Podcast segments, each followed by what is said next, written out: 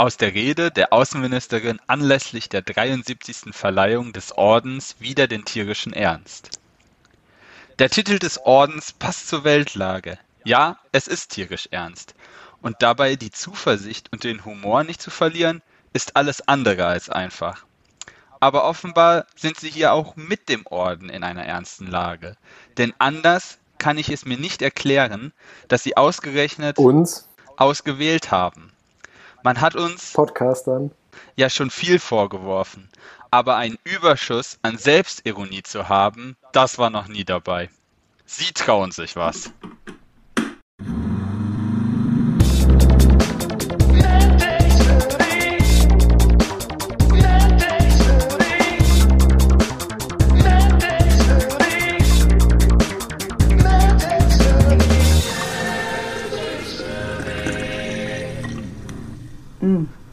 Es ist köstlich.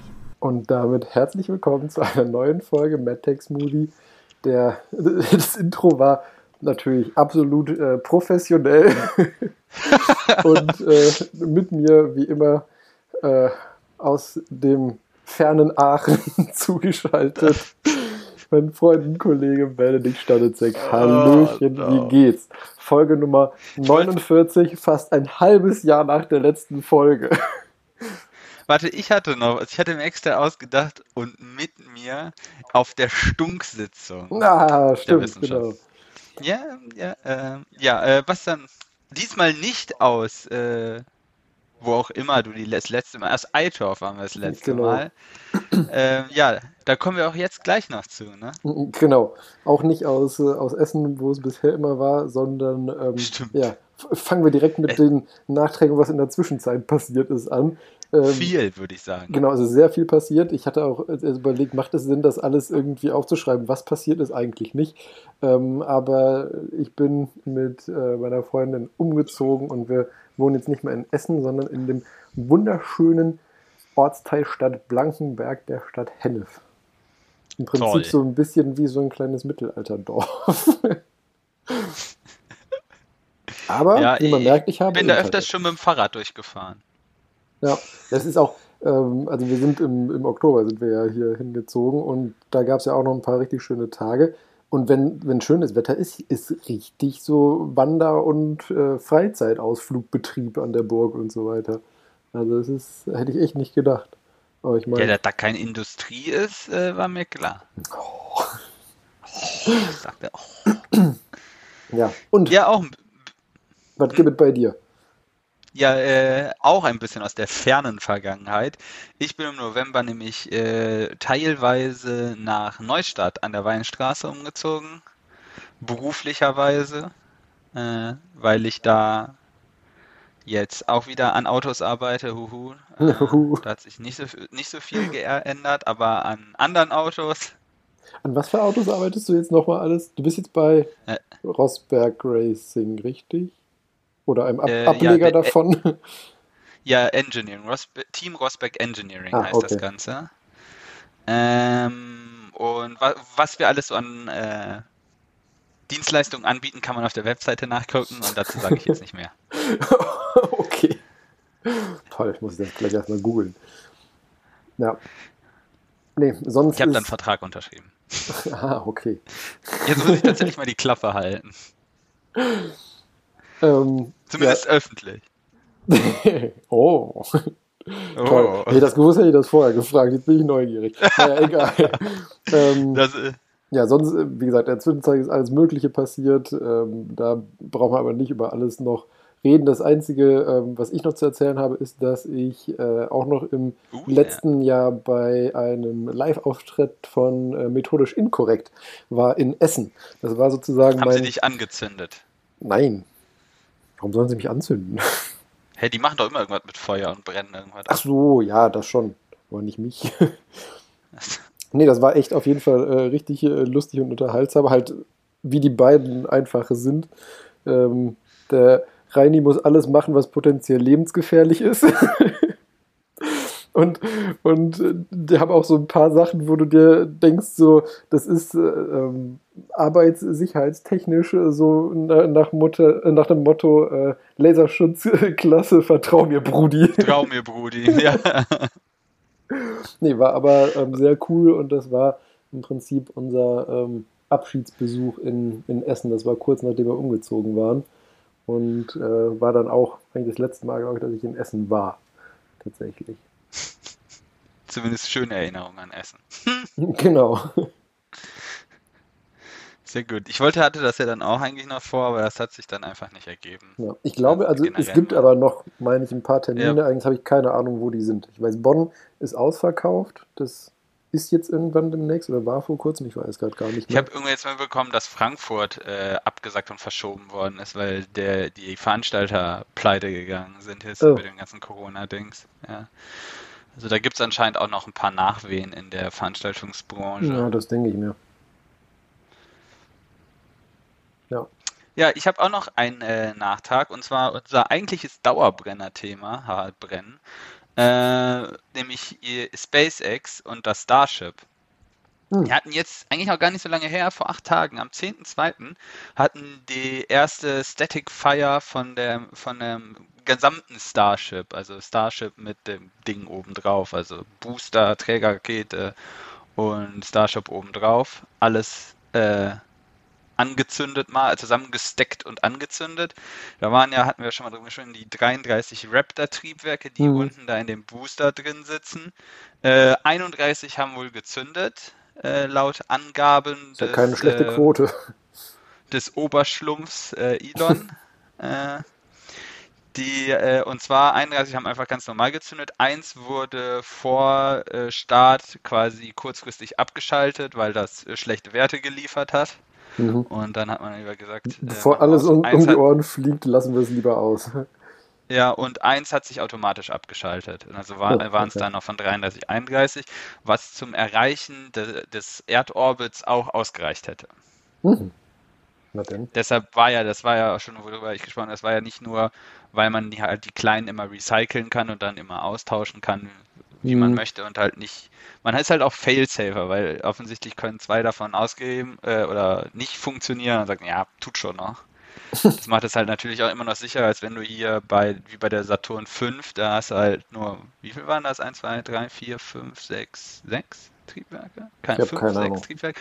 Deutlich weniger und die sind ultra riesig. Ich weiß, wir haben die uns zusammen, äh, als wir auf dem Austausch waren in Washington. Ja, stimmt, im Air and Space Museum, Museum ne? angeguckt. Mhm. Da haben wir uns eins davon angeguckt. Die sind ja riesig groß, aber es sind halt nur ein paar. Und wenn davon eins nicht funktioniert, Tja. Ähm, ja.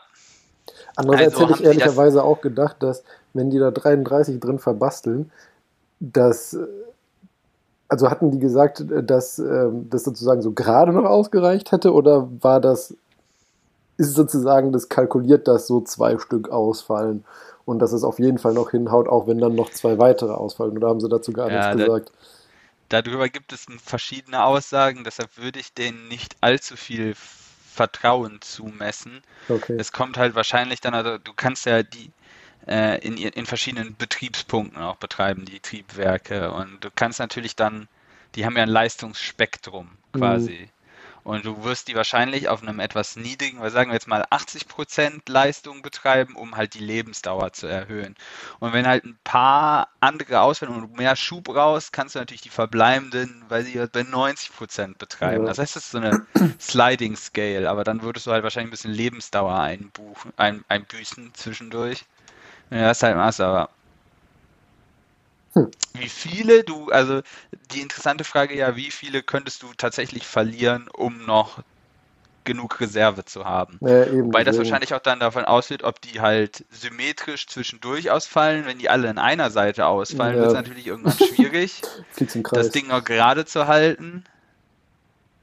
Ja, das stimmt. Ähm, Nee, weil, also ich ja, meine, also, je mehr du natürlich da reinbastelt, desto höher ist allein ja auch statistisch logischerweise das Risiko, dass einfach durch Zufall auch eins äh, halt nicht richtig funktioniert. Und oh. ja, ist halt so. Je mehr du machst, desto höher ist die Wahrscheinlichkeit, dass es schief geht. Ja, kommt drauf an. Wenn du halt sagst, äh, ein großes hat, ist die gleiche Komplexität wie ein kleines, dann würde das stimmen. Aber wenn ein kleines zu bauen deutlich weniger komplex ist als ein großes, dann stimmt die Rechnung nicht. Dann ist es eigentlich umso besorgniserregender, dass schon beim ersten richtigen Versuch zwei ausgefallen sind. Das hast du jetzt gesagt. Aber was die ganzen Tests ja auch schon gezeigt haben, ist, dass das von Mal zu Mal halt tatsächlich, das ist so eine, dass, dass die tatsächlich Fehler finden und das immer besser machen von Mal zu Mal. Ja, das hoffe ich Interessant doch. fand ich noch in der Declaration, die rausgekommen ist, also dann war halt so, ja, wann seid ihr mit dem Ding denn dann jetzt auf dem Mars? Und dann, ja, wir, wir peilen mal 2030 an. Ja, aber das hat er auch schon länger gesagt, oder nicht? Ja, ja. Was ich aber dazu interessant fand, also weil wir haben jetzt halt schon 23 und das Ding hat halt jetzt einen Static Burn. Der interessante Part kommt ja jetzt erst noch. Das stimmt.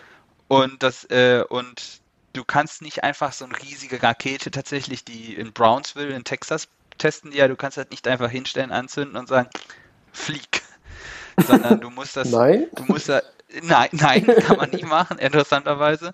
Und zwar hat äh, die Aufsichtsbehörde davon, die in Washington sitzt, SpaceX, eine 75-Punkte-Liste äh, gegeben, die sie erfüllen müssen, quasi, damit, dat, damit sie die Startgenehmigung erhalten für das Ding. Also Und einerseits finde ich mal beispielhaft Punkte, sagen, was da so alles drin steht. Ich habe keine, ich habe nie nicht gefunden, wie was die Punkte dieser Liste sind. Also, aber okay. ich kann, also es ging also was, äh, womit die überschrieben war, halt äh, failed safe. Critical Points. Ah, okay. Also nach okay. dem Motto, so äh, Mitigation von Problemen. Also das heißt, wenn, wenn mhm. ihr bei äh, Vmax quasi, also oder äh, da dieser Punkt maximaler dynamischer Pressure, wenn ihr da mhm. auf einmal ein Engine Loss habt, was passiert dann? Fällt das Ding einfach zurück auf die Erde? Habt ihr eine Selbstzerstörung? Wie funktioniert die? Wann wird die getriggert? Ja, ne, okay. ne, nicht, dass uns das Ding halt auf den Kopf fällt. Wir wollen auf keinen Fall, dass das Ding zurückfällt und dann haben wir hier die Kacke am Dampfen quasi. Äh, von daher, deshalb habe ich auch gesagt, so, boah, 75 Punkte, das ist echt eine lange Liste. Aber wenn du denkst, worum es da geht, denke ich mir so, oh, 75 Punkte sind jetzt eigentlich gar nicht mal so viel. Das war halt ja. auch das, weshalb ich gefragt hatte, weil ob das jetzt wirklich so eine Liste ist mit äh, kritischen Punkten, die sinnvoll ist, oder ist das, sage ich mal, so eine äh, deutsche Beamtenliste, wo drin steht, äh, ist auch äh, der Knopf äh, zum Einschalten des Lichtes auf dem Astronautenklo beschriftet. nee, das werden schon große Überpunkte sein, zu denen sehr viel Unterarbeit gehören wird. Ja. Also es wird nicht so die kleinschrittige Liste, also das wird halt den Ingenieuren wahrscheinlich übernommen, aber so nach dem Motto, wie sieht eure Mitigation für einen Startabbruch aus? Wie sieht mhm. euer Mitigation aus bei einem Failed Reentry aus oder so? Ja. Also alles halt, was halt äh, die Allgemeinheit gefährden könnte. Macht ja auch Sinn. das macht sehr wohl, ja, das macht auf jeden Fall Sinn.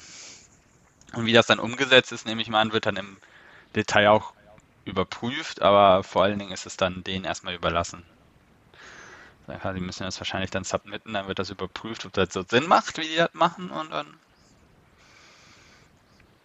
Das ist ja, ja dann immer so ein selbstregulierendes Ding. Das es ist ja auch auf jeden Fall spannend. Das wird, wir werden das weiter bis 2030 verfolgen. Ja. Ja. Mal gucken, wie viele Folgen wir bis dahin noch schaffen. Drei. oh je, da würden wir uns oh jetzt aber noch stark verschlechtern. Ja. Ja, wir sind der so, alljährlich rauskommende Podcast. Oh Gott. Ja, was? Wir sind fast so schlimm schon wie Cold Mirror mit dem 5 Minuten Harry Podcast. genau. Kann ich auch nur sehr empfehlen, ist wirklich lustig. Habe tatsächlich noch nicht gehört. Also ich weiß, dass es gibt, aber dann werde ich mir das auch mal anhören.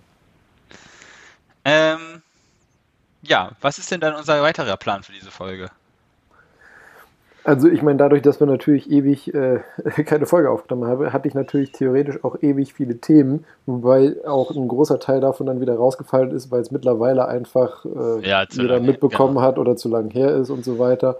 Ähm, deswegen, ähm, ich, ich habe lustigerweise festgestellt, ich habe mir nochmal neue Themen heute rausgesucht gehabt und habe dann festgestellt, als ich in unsere Shownotes geguckt hatte, dass ich tatsächlich beim letzten Mal schon welche für diese Folge eigentlich rausgesucht hatte. Ja, das hatte ich, das hatte ich sogar noch im Kopf, dass du eigentlich schon eine fast fertige Folge hattest. Ja, ich hatte es nicht mehr im Kopf und deswegen habe ich mir halt neue Themen rausgesucht und wusste nicht mehr, was in den alten drin steht. Deswegen kommen die dann vielleicht nächste Also, Folge. also musst du die wieder äh, neu. Ja, ich mache Äh. ein großes äh, Themenrecycling. Oh Gott. Nein, aber die, die Themen, die ich da vorbereitet hatte, die waren auch, ähm, sage ich mal, etwas zeitloser in Anführungszeichen. Also ich habe ähm, einmal als ähm, ja, großes Thema, sage ich mal, mitgebracht, äh, die Pipi-Box, habe ich das Ganze genannt. Und dann äh, als Zwischenspieler wieder die News für Nerds, da habe ich die Punkte alte Medizin, Synophen und äh, Pizza-Cola Krebs. Sehr schön. Und, Pizza Cola ähm, Krebs. Und als äh, letztes habe ich ja normalerweise irgendwie so eine Causa Obscura, das ist es jetzt nicht so richtig, aber ähm, trotzdem wollte ich das noch einfach auch ähm, noch mit unterbringen und das äh, sind die Zahnpasta-Idioten. Was hast du Schönes mitgebracht? Äh, ich habe als Paper mitgebracht. Moment, das muss ich jetzt richtig hinkriegen. I'll be back. Und dann natürlich die Turbo News. Ähm, und zwar geht es darum, um die Daytona 24 Stunden, die ja jetzt äh, diesen Monat waren. Äh, und äh, dann noch DTM-related Themen. Und natürlich die will ich auch noch kurz über die F1 Lounge Season sprechen, die ja Quasi. jetzt gerade vorbei ist. Wir haben alle Autos beisammen, wobei ich das auch wahrscheinlich noch ein bisschen in ein anderes Licht stellen werde. Ah ja, und Ja, du kehrst uns noch raus. Ja, stimmt, ich kehre uns raus, das stimmt. ähm, oh, da muss ich ja sogar auch anfangen, sehe ich gerade, ne? Das wäre damit das wär gut, irgendwie ja. Sinn macht, unsere Themenverteilung. Ja gut, dann ähm, kommen wir direkt mal äh, zu der Pipi-Box. Ich bin gespannt. Das ist ja wie so ein Katzenklo. ähm, nee, es ist kein Katzenklo, aber wir sind in der richtigen Richtung, sage ich mal ungefähr. Und zwar ähm, geht es bei mir dabei äh, hauptsächlich um das, sage ich mal, große Thema äh, Dialyse. Ich meine, es gibt ja alles Mögliche an, an ähm, größeren medizinischen Themen, die aber, sage ich mal, ähm, bei der Durchschnittsbevölkerung mehr oder weniger gut bekannt sind. Ich meine, unter einem Herzkatheter kann sich heute, heutzutage ja fast jeder etwas vorstellen. Das ist ja auch ein üblicher Eingriff, ähm, der häufig gemacht wird. Wohingegen bei der Dialyse ist es halt auch ein Eingriff, der heutzutage ja absoluter Standard, sage ich mal, mehr oder weniger ist und auch regelmäßig gemacht wird. Und äh, darüber kennt man aber, glaube ich, in der Allgemeinbevölkerung eher wenig. Besonders auch so die, die Entstehungsgeschichte. Weil es war nämlich ganz interessant, weil die, also erstmal sozusagen als äh, groben äh, Überblick darüber, Dialyse ist ja letztendlich ähm, eine, sag ich mal, Therapie, wenn man so möchte, für Patienten, die keine oder keine ausreichende Nierenfunktion mehr haben, um den Körper entsprechend äh, von den äh, Giftstoffen und Stoffwechselprodukten, die normalerweise über den Urin ausgeschieden werden, äh, um den Körper davon zu befreien. Wenn natürlich die Nieren nicht mehr funktionieren, wird kein Urin mehr produziert und äh, die Stoffe können nicht äh, ausgeschieden werden und das kann dann ähm, gerade zum Beispiel auch bei einem akuten Nierenversagen doch äh, recht zügig ähm, lebensgefährlich werden.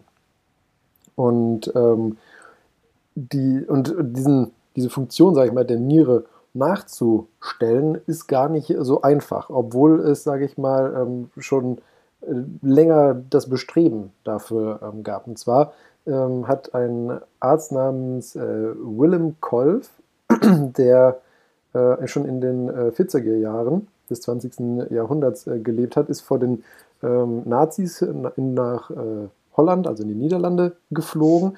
Oh. Geflogen, nicht geflogen, geflohen. und ähm, hat äh, da dann auch äh, schon erste äh, Versuche bezüglich eben äh, einer Dialysemaschine angestellt, was damals natürlich noch, äh, wie man sich vorstellen kann, relativ abenteuerlich war. Er hat sich aus äh, unter anderem, was ich sehr lustig fand, alten äh, Waschmaschinen und Metallteilen von abgeschossenen Flugzeugen in die ersten Dialysegeräte zusammengezimmert. Ähm, hat, hat das Ding dann erstmal, sage ich mal, in der Theorie, also ex vivo ausprobiert und nachdem er da sozusagen sein erstes Proof of Concept hatte, hat er auch nicht lange gezögert und das direkt am Menschen ausprobiert. Ähm. Was damals natürlich, äh, sage ich mal, zur damaligen Zeit auch ähm, noch einfacher möglich war, weil einfach weniger Vorschriften auch bezüglich Experimenten an Menschen und, sage ich mal, Ethik äh, gab, als es heutzutage ja, Ethikon, gibt. Ich hätte jetzt auch gesagt, Ethikkommission gab es zu der Zeit wahrscheinlich noch nicht. Oder also vielleicht war das ja, jemand, wenn höchstens da so drüber basal, sag ich mal.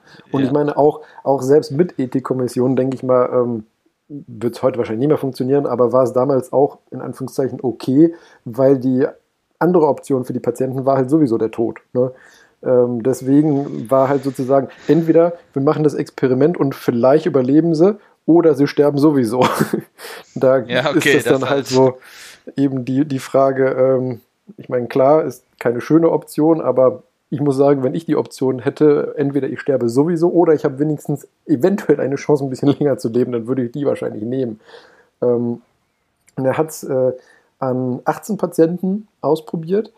17 davon starben. Der 18. hat äh, tatsächlich noch einige Jahre mit diesem Gerät dann gelebt, mit regelmäßiger Dialyse. Und das war dann auch äh, im Prinzip die, äh, ja, die, die Grundsteinlegung für die, für die Technik ähm, der Dialyse letztendlich. Das Ganze wird dann, wie man sich natürlich äh, vorstellen kann, äh, weiter und äh, weiter ähm, verfeinert, verbessert und so weiter. Ähm, aber das Grundproblem ist eben, dass ähm, diese auch heutzutage noch mit einem vertretbaren, sage ich mal, Aufwand in Anführungszeichen, diese Funktion der Niere ähm, nachzustellen. Letztendlich ist es nämlich so, die äh, Niere wird am Tag von ungefähr 700 bis 800 Liter Blut durchflossen. Das macht dann für beide Nieren zusammen so um die 1500 Liter Blut, die da durchfließen.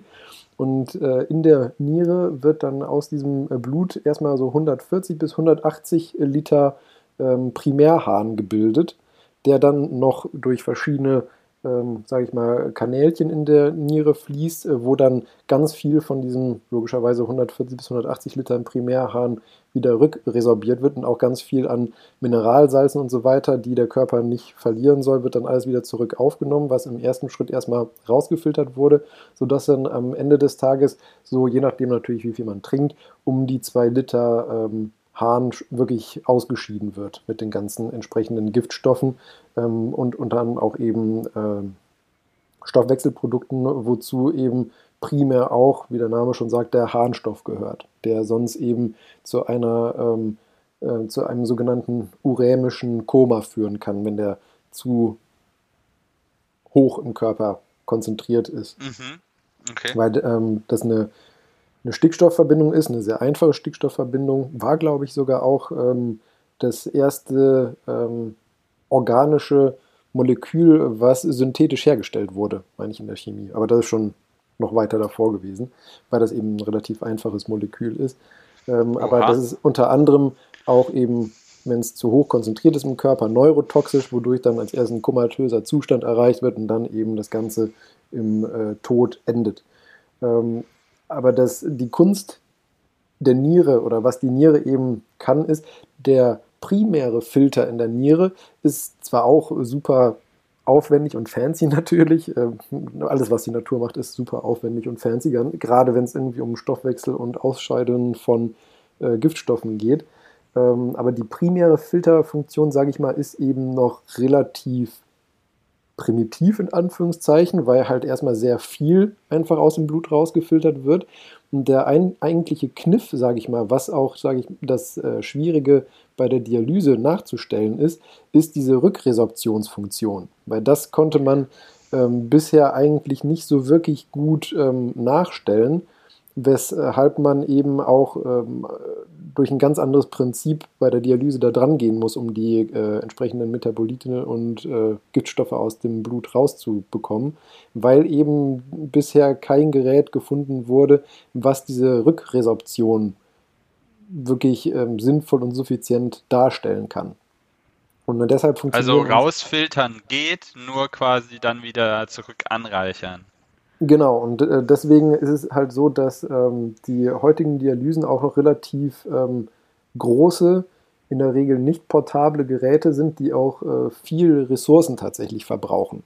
Ähm, einfach weil man halt einen gewissen Trade-off äh, finden muss zwischen, okay, wie viel müssen wir mindestens rausfiltern, damit wir auch sicher alle Giftstoffe raushaben mhm. und was muss man dem Körper dann sozusagen per Infusion zurückgeben, dass uns der Patient nicht sozusagen als Folge der Dialyse an der Dialyse stirbt, in Anführungszeichen, weil wir zu viel rausgefiltert haben.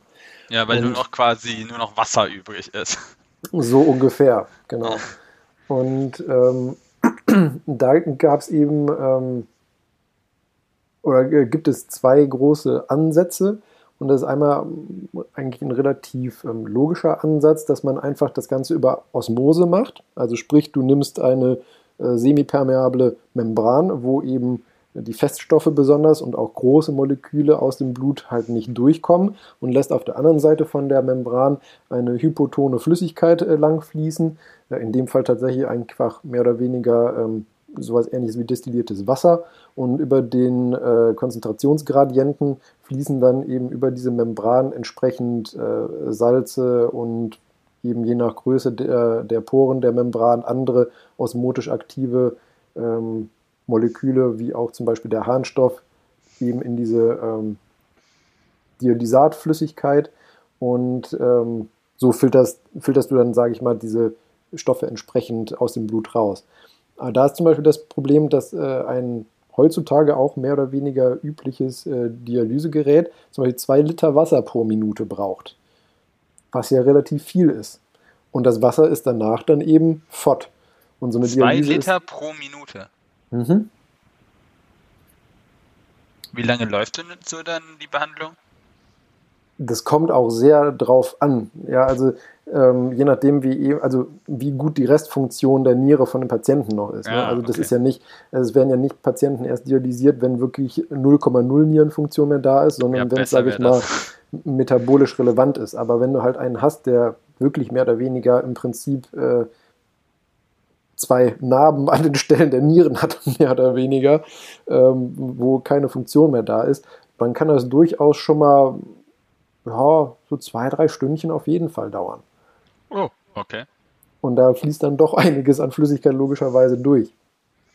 Ähm, die Mathematik traue ich dann jetzt eben zu. genau.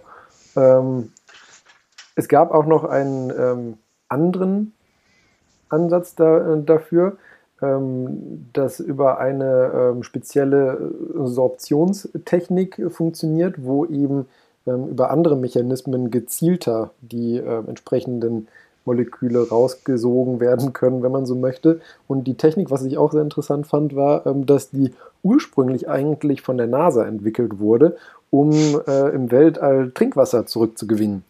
Das ist eben dieser, diese ähm, Urban Legend, dass sie ähm, die Astronauten da ihren eigenen Urin trinken. Aber das ist sozusagen das, was dahinter steckt, dass eben äh, wirklich der Urin nochmal gefiltert wird und dann eben durch diese Technik im Prinzip die reine Flüssigkeit daraus gesogen wird und die Giftstoffe dann eben separiert werden. Und daher kommt die Technik, funktioniert auch als. Ähm, und die, die Presse hat daraus dann gemacht, wir trinken, die trinken in ihren Urin, obwohl es genau. ja dann kein Urin mehr ist. Ja, und das System funktioniert auch, also es wird auch zum Beispiel auf der ISS so eingesetzt.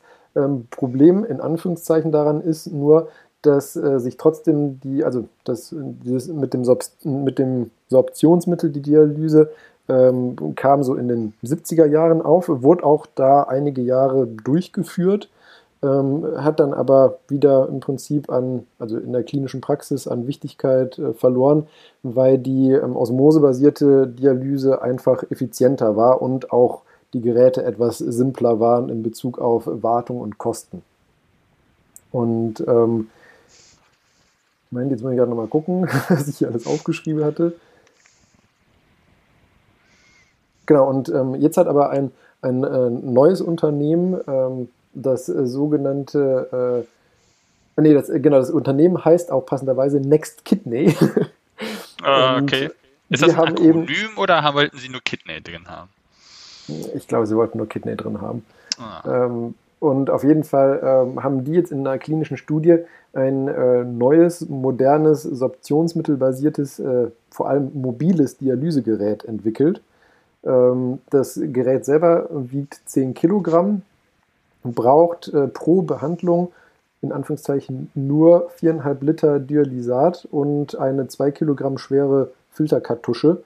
Und ähm, der Vorteil daran ist halt, weil das Problem ist, wenn man ein Dialysepatient ist, muss man in der Regel dreimal pro Woche zur Dialyse. Und äh, das schränkt einen, wie man sich vorstellen kann, im Alltag einfach ein. Also so Sachen wie Urlaub oder sowas mit wegfahren ist einfach nicht möglich, muss man sagen.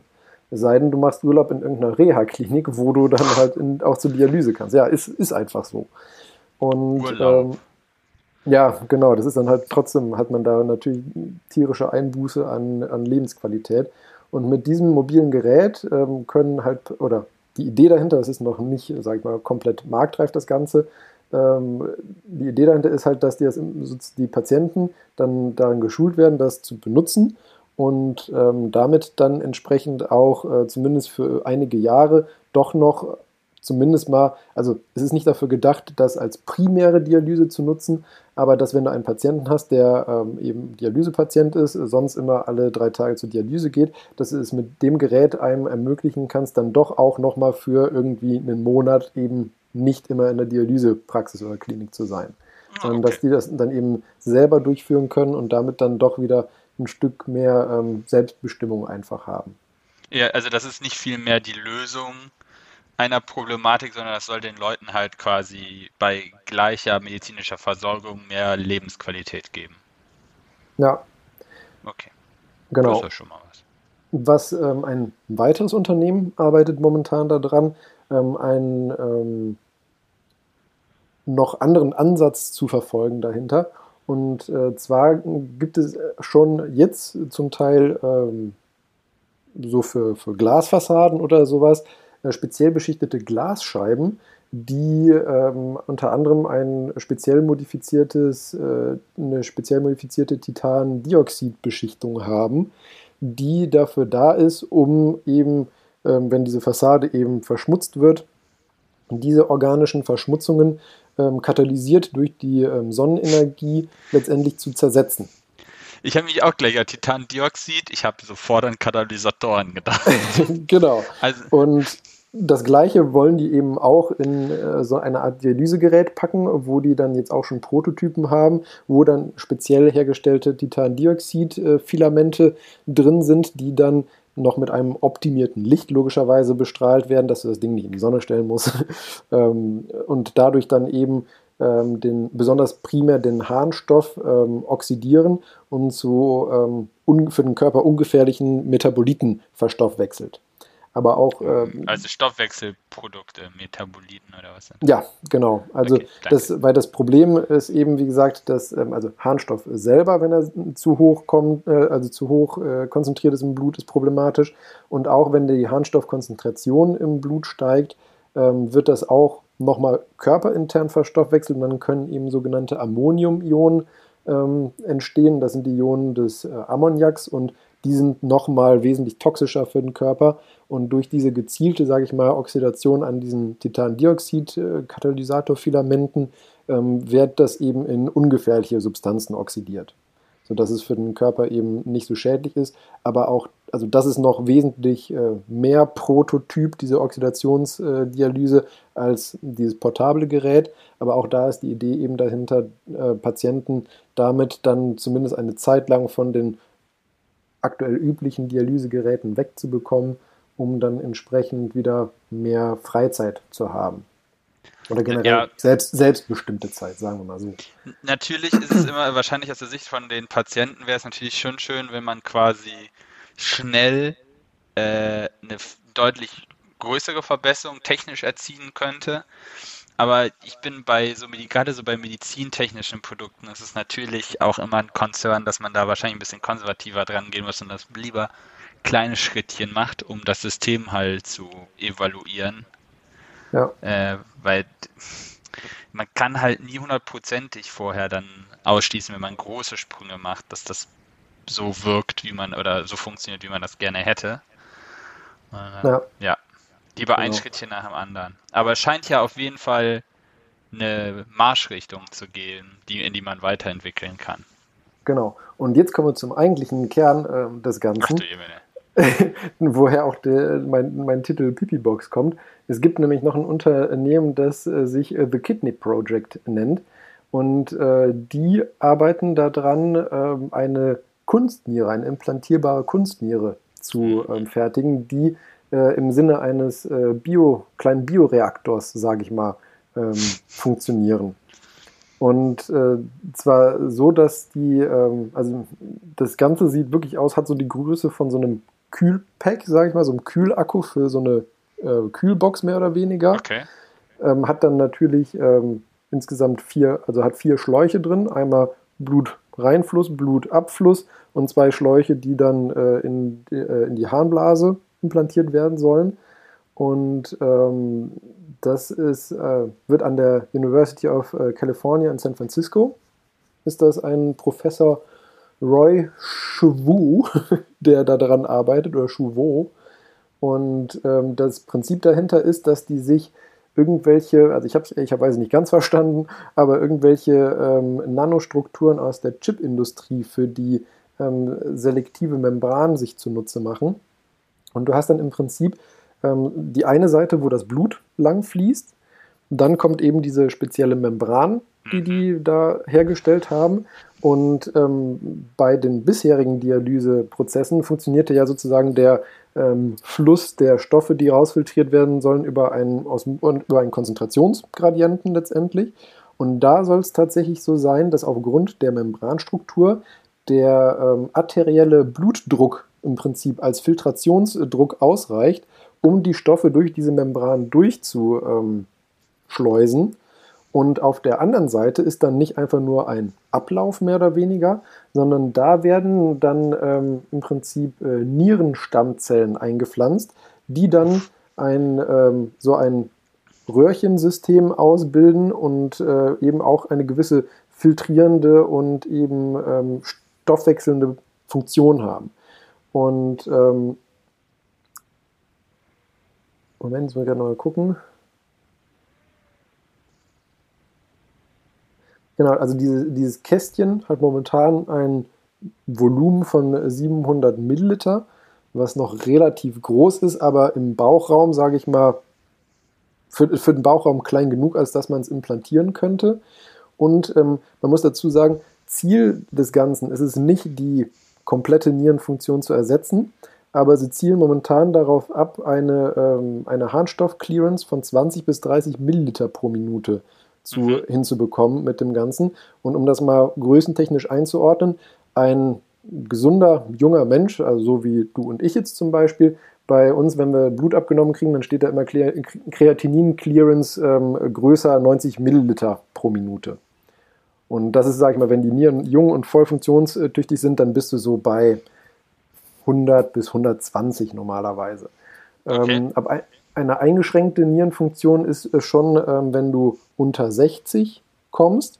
Aber das ist, sage ich mal, auch, also wenn du einen 90-jährigen Patienten hast, da wird keiner mehr über 60 haben. Ja, und trotzdem müssen die nicht dialysiert werden.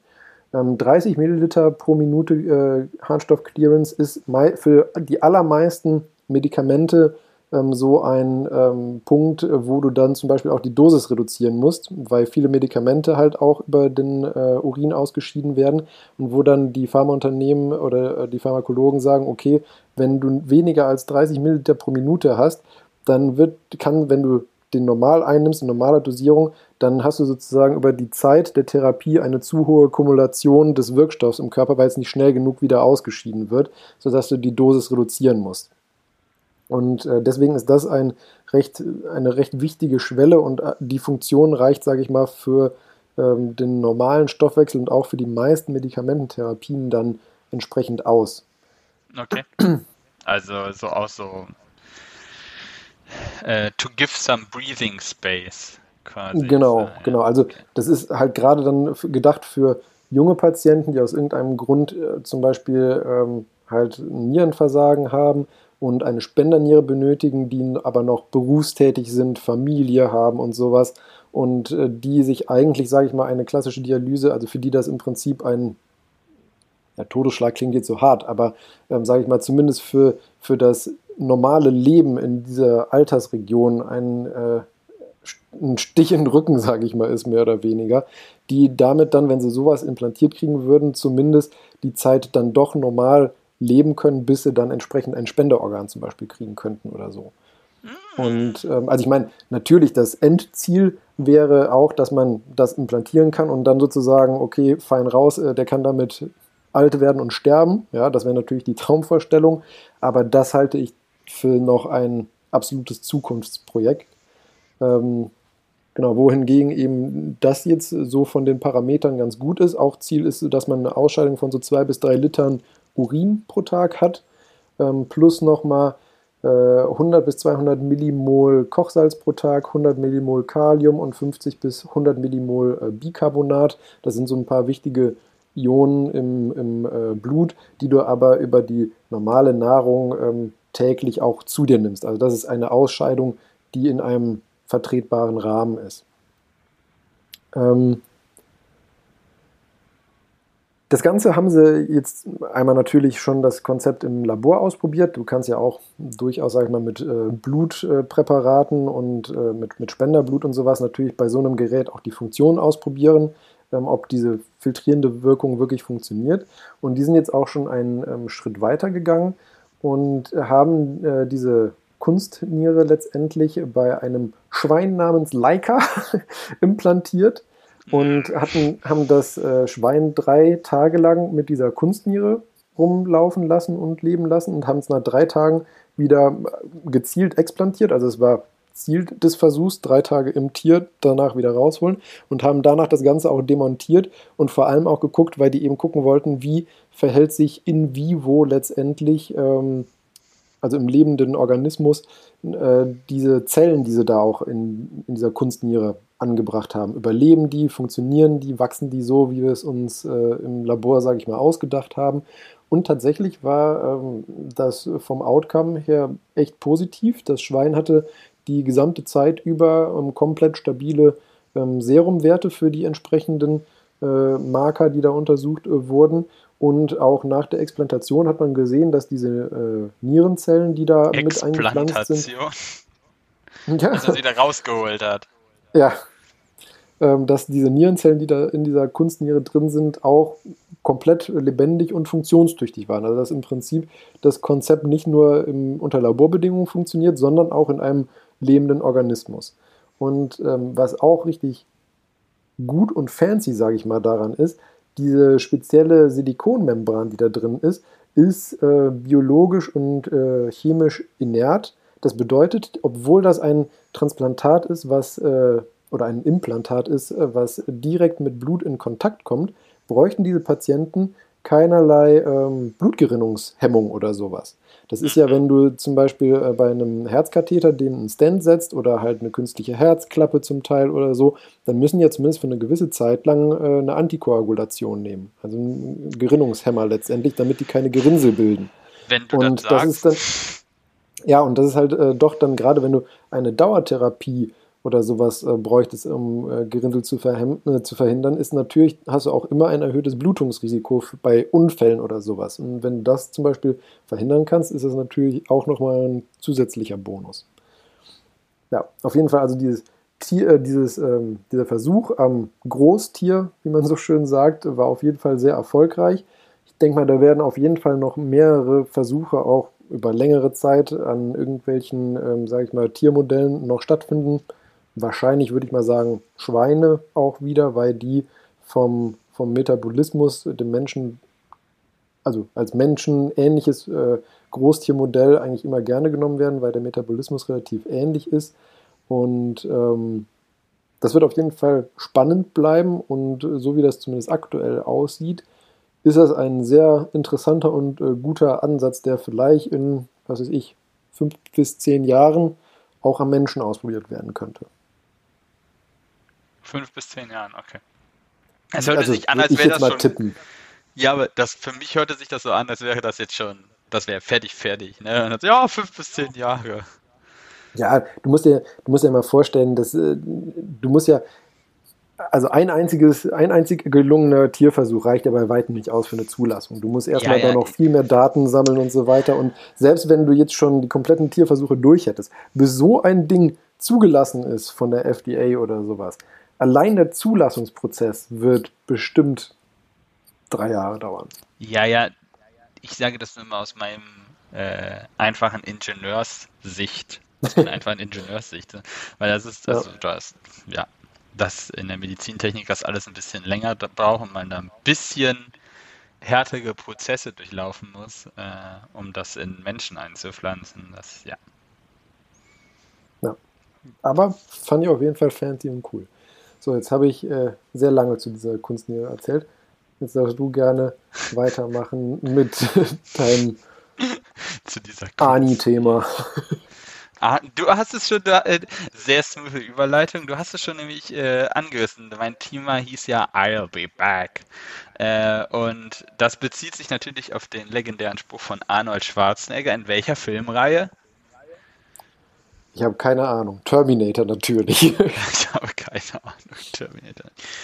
Äh, und äh, im zweiten Film, äh, kennst du da noch den Gegenspieler von Arnie? um Gottes Willen, das ist so lange her, dass ich die Filme gesehen habe. Ja, der, der gute T1000.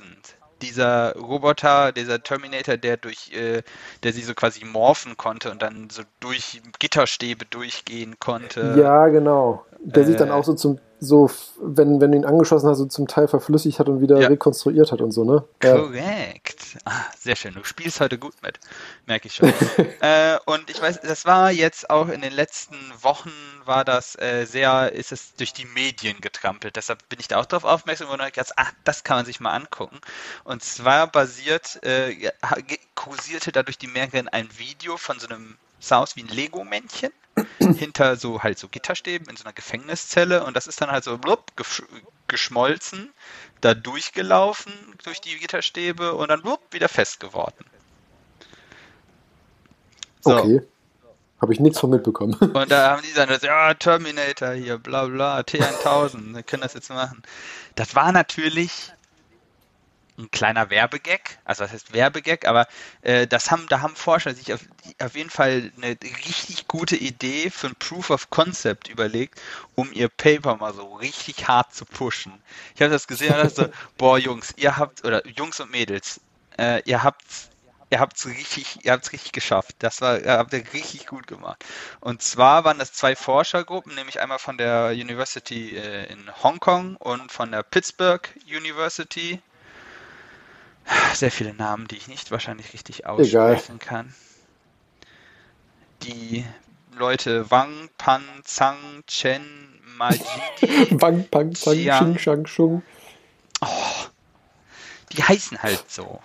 Ja, ich weiß. Ich möchte, also du kannst dir das nicht vorstellen, wenn man Nachnamen hat, den Leute nicht aussprechen können. Das stimmt. Ich fühle das.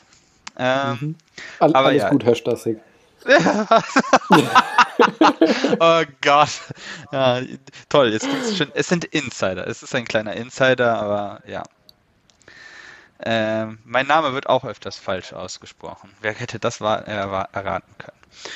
Ähm, und die haben halt diesen kleinen, dieses kleine Gimmick gemacht. Wie du dir sicherlich vorstellen kannst, haltet, hält, äh, handelt es sich da weder um einen Terminator, noch überhaupt um einen Roboter, noch um ein Lego-Männchen, was tatsächlich durch Gitterstäbe geht.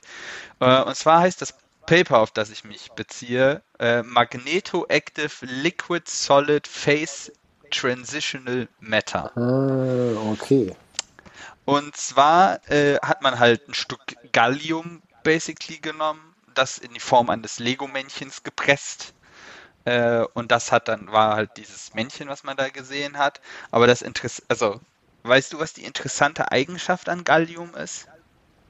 Das wird bei Zimmertemperatur flüssig. Ja, genau, bei 29,8 Grad, um genau zu sein. um halbwegs Ja, genau mit- zu sein. Gut, ein bisschen mehr als Zimmertemperatur, muss man ja, Ja. sagen.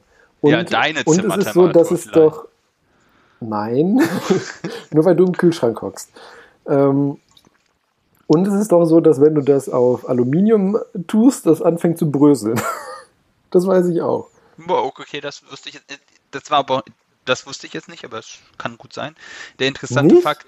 äh, Da, da musst du wirklich mal gucken. Da gibt's da, wenn du dann, also zum Beispiel, ähm, es gibt von einer bekannten ähm, Vorhängeschlossfirma ähm, so Vorhängeschlösser, die ähm, etwas leichter sein sollen. Da steht unten drauf, ich glaube, Ah. Titanium oder Ja, sowas. ja, ja, das habe ich, das habe ich schon mal gesehen. Ja, doch, stimmt. Genau, und Genau. ich meine, die sind natürlich ähm, auch noch eloxiert, also du musst natürlich die Eloxalschicht musst du Ja. abkratzen vorher, aber wenn du das dann ähm, mit äh, Gallium beträufelst, so 24 Stunden einwirken lässt, dann kannst du dieses Schloss, natürlich nicht den Schließbügel, der ist aus Edelstahl, aber das restliche Schloss, den, den Verschlusskörper, mit einfach so in der Faust zerbröseln.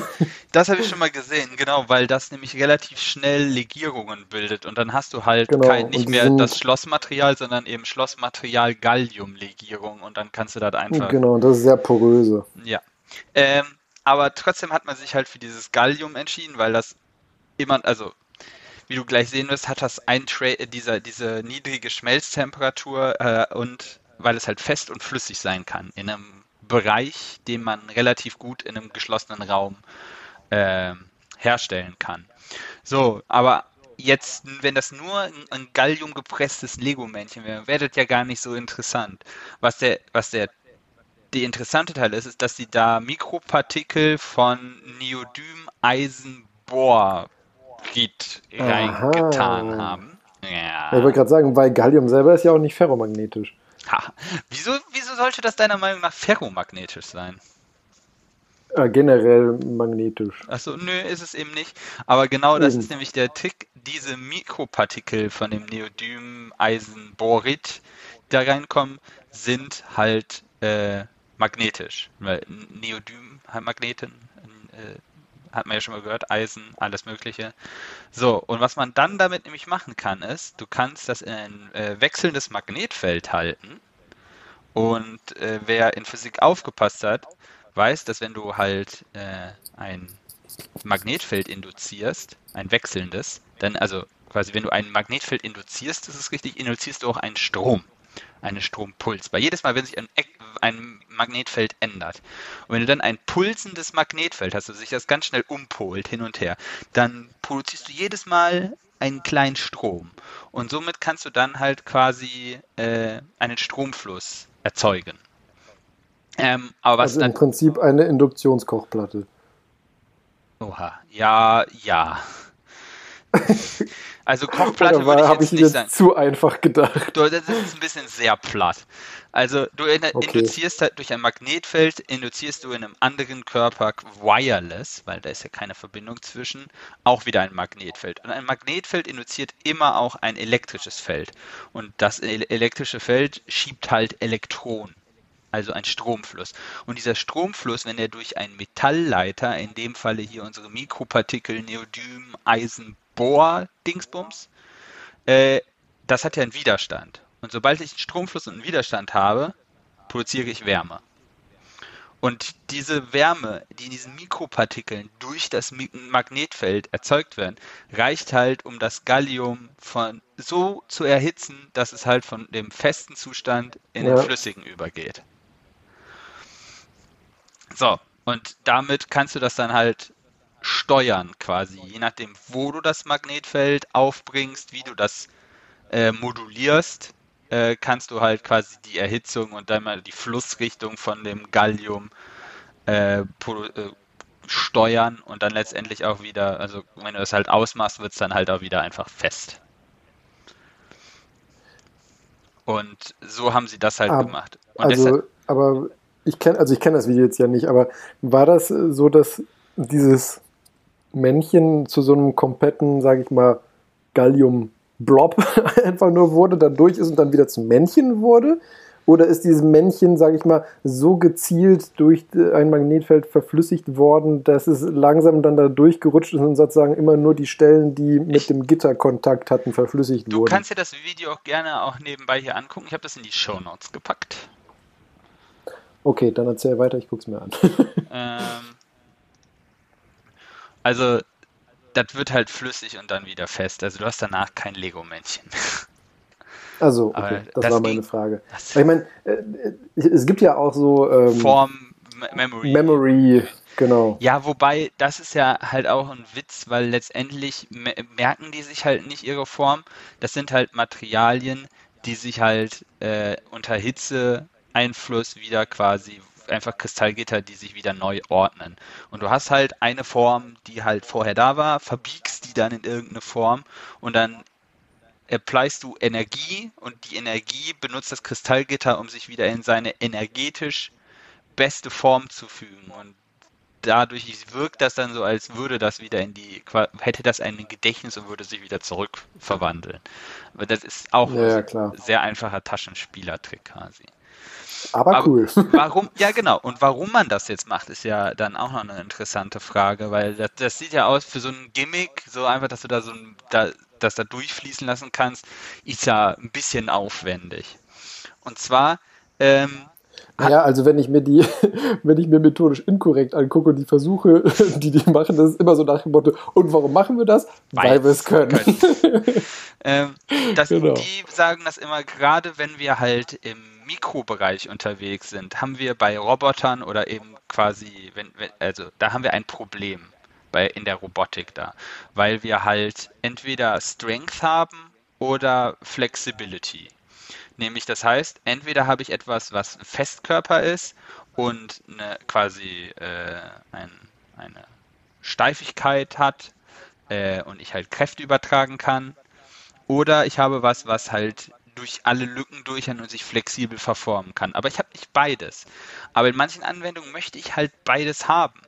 Und diese Kombination aus dem Gallium und dem Neodym, Eisen, Bohr, Borit, äh, die gibt dir das halt einfach, weil wenn das Gallium halt fest ist und du kein Magnetfeld drauf hast, hast du halt die Properties von dem festen Gallium, nämlich hier, was waren das, äh, 21,2 Megapascal Pascal, äh, Zugstärke, Steifigkeit von 1,98 Gigapascal und eine, also die Load Capacity, das, also du kannst eine Last von 30 Kilo draufstellen, bevor das halt zu einem Pfannkuchen Mhm. wird.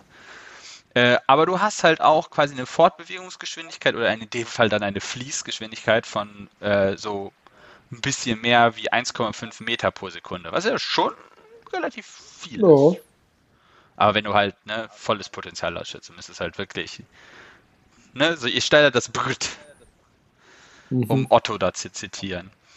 Ähm, und die Kombination ist dann halt wirklich sehr, sehr praktisch, wenn du halt beides hast. Wobei man sagen muss, die äh, mechanischen Properties, die ich gerade genannt habe, die, das waren jetzt halt einfach nur Zahlen, das ist jetzt nicht exorbitant gut. Ne? Es ist halt Gallium. Ist halt, Ja, genau. Und was ich, was ich mich halt auch äh, frage, wenn du das in einem Roboter irgendwie einsetzen wollen würdest. Den- Du musst Ähm. aufpassen mit dem, mit dem Roboterbegriff, weil das ist ja nicht im engeren Sinne ein Roboter, dass du halt. Ja, gut.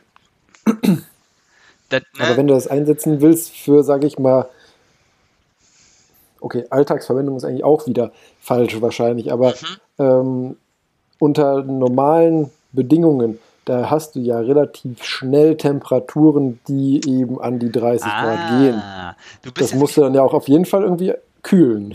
Du bist genau an einem, Problem, an einem Punkt gestolpert, über den ich auch gestanden bin. Das hat jetzt bei diesem äh, Proof of Concept hier ganz gut funktioniert, aber es ist natürlich, du musst halt zusehen, dass du nicht über 30 Grad kommst. Weil sonst verflüssigt sich das Gallium, e- ob, ob du ein Magnetfeld hast oder nicht. So. Eben, Aber also für das Proof of Concept hat es gereicht. Wenn man davon weitergeht, kann man natürlich auch gucken, ob man das noch weiter tweaken kann, dass man halt äh, ein Metall nimmt oder halt eine Legierung, die ja bei einer höheren Temperatur dann flüssig wird, wenn du halt mehr Energie einbringen kannst. Aber was man jetzt dann halt als quasi aus diesem Proof of Concept an, äh, also jetzt nicht bei der Materialkombination vielleicht, aber was man so sich vorstellen kann, äh, war zum Beispiel, das hat, sich mir auch, hat mir auch eingeladen, zum Beispiel äh, Circuit Repairment. Also wenn du halt versuchst, Mm, einen mhm, Schaltkreis zu mhm. reparieren, dann kannst du halt äh, dein Lot, irgendeinen Zinn äh, zu einer Stelle dirigieren und das da halt gezielt aufschmelzen. Halt Das ist, das ist gut, das stimmt. Ja. weil es gibt vor allen Dingen gerade wird ja auch immer mehr Elektronik, die wird immer kleiner, fiddeliger und äh, auch temperatursensibler. Und wenn du dann Das halt einfach stimmt. da mit einem Heißluftföhn oder mit einem Lötkolben so pff, großflächig drauf Platine. ja, genau. Und wenn du halt einfach nur durch ein Magnetfeld, ein sehr spezielles, äh, gerichtetes Magnetfeld, dann sowas wieder reparieren und zusammenlöten Mhm. könntest, das wäre ja schon was. Das würde halt mit dem Gallium schlecht funktionieren, weil sobald der Schaltkreis heiß als 30 Grad wird, läuft die Scheiße halt dann da immer de, de, den, die Platine runter. Aber wie gesagt, es ging jetzt nur um das Prinzip. Dann war noch eine interessante Anwendung, äh, quasi Smart Assembly. Das heißt, wenn du halt Dinge irgendwo hin verbringen willst, äh, sehr kleine, durch enge kleine Lücken, wie zum Beispiel in deiner komischen Niere, die du ermessest, mit diesem Mikrogitter. wenn du da irgendwas hinkriegen willst, äh, wo du nicht durchkommst, dann könntest du damit halt die, diese Bewegung, wie so eine Raupe halt quasi mal fest, flüssig, fest, flüssig, fest, Mhm, flüssig mhm. und könntest das halt dann damit schieben quasi oder eben irgendwo hin transportieren. Was ich auch noch, ne, wenn man davon halt weitergeht, wäre noch eine interessante Sache, du könntest halt wieder in der Medizinanwendung, äh, da hattest du ja auch schon mal von erzählt, von so äh, Medikamenten, Delivery-Systemen, die Mhm. sich Leute ausdenken. Das könnte man sich mit so einem sowas natürlich auch vorstellen, dass man halt eine Kapsel hat, die halt dann irgendwo hin verbracht werden kann und mit diesem Magnetfeld oder sowas dann erst das einem genau an dem Punkt, wo es hin muss, freisetzt. Ja, wobei ich glaube, da würde man eher auf andere Sachen zurückgreifen, weil alles, was mit irgendwelchen äh, Metallen oder Mhm. Metallionen zu tun hat, die will man eigentlich nicht in den Körper tun. Ja, das, das, deshalb habe ich gesagt, die haben auch selber gesagt, es ist ja nur ein Proof of Concept. Die Ja, ja, genau. Materialverbindung, die du dafür benutzt, die kann man sicherlich, also die soll ja dann auch noch angepasst werden auf das jeweilige. Weil du da nimmst irgendwelche Nichtmetalle, das müsste ja, also Nichtmetalle haben ja auch einen Schmelzpunkt. Das stimmt. Ähm, und vor allen Dingen, äh, wenn man das halt gerade auf diesem Drug Delivery, wenn du keine Metalle haben willst oder sowas, weil das ist ein Phänomen, dass man sich, also das haben die sich nicht bei Terminator ausgedacht und abgeguckt. Oder vielleicht hat der Terminator sich das schon geguckt. Dieses Phänomen kommt aus der Natur, von der Seegurke. Mhm. Kann die sich verflüssigen? Nein. Nee, aber die, die Haut der Seegurte, die so Seegurte, Seegurke, die kann halt fest oder weich sein. Also wenn die sich irgendwo durchquetschen so. kann, kann die sich Mhm. sehr weich machen, so die, die Oberfläche so und dann so da durchsquischen. Äh, und wenn die zum Beispiel nicht gefressen werden will oder sich irgendwo in Korallenriffen so fest verankern möchten oder sowas, dann kann die ihre Haut halt verhärten. Ähm, und das macht sie durch Proteine, die halt quasi sich dann verhaken und dann halt so einen festen Panzer bilden. Und das ist Das quasi ist ja auch auch, ein bisschen, sage ich mal, ähm, gut, wobei es da ja nicht wirklich hart wird, aber auch wenn du dir so einen Oktopus vorstellst, ist ja eigentlich auch ein reiner Muskel und der kann sich ja, wenn er sich, sage ich mal, entspannt auch durch die kleinsten Löcher durchzwängen, okay. weil das Einzige, was bei denen ja fest ist, ist ja im Prinzip nur der Schnabel. Aber wenn so ein Tentakel sich anspannt, ist der ja auch relativ hart, sage ich Ja, mal. ist aber ja ein bisschen anderes Phänomen, weil die Ja, ja, genau, macht also- das halt nicht über Muskeln, sondern tatsächlich auch, Nee, dass die genau. Proteine je nach Temperatur halt sich einfach anders falten, so quasi nicht ineinander einhaken. Ja. Also wenn es hohe Temperatur äh, einhaken, tiefe Temperatur ausgehakt. Und die Seegurke kann das dann halt über quasi ihren Metabolismus halt steuern, ob sie halt Mhm. wärmer wird oder kälter wird. Also nicht, wahrscheinlich würdest du es auch, wenn du die in- ins Kochwasser schmeißt, wird es wahrscheinlich auch hart. Habe ich noch nicht ausprobiert, aber kann sein. Ich auch nicht, aber ist jetzt nur degenerierte Proteine, keine Ahnung. das stimmt. Das wäre jetzt auch nicht. Ja, Ja, fancy.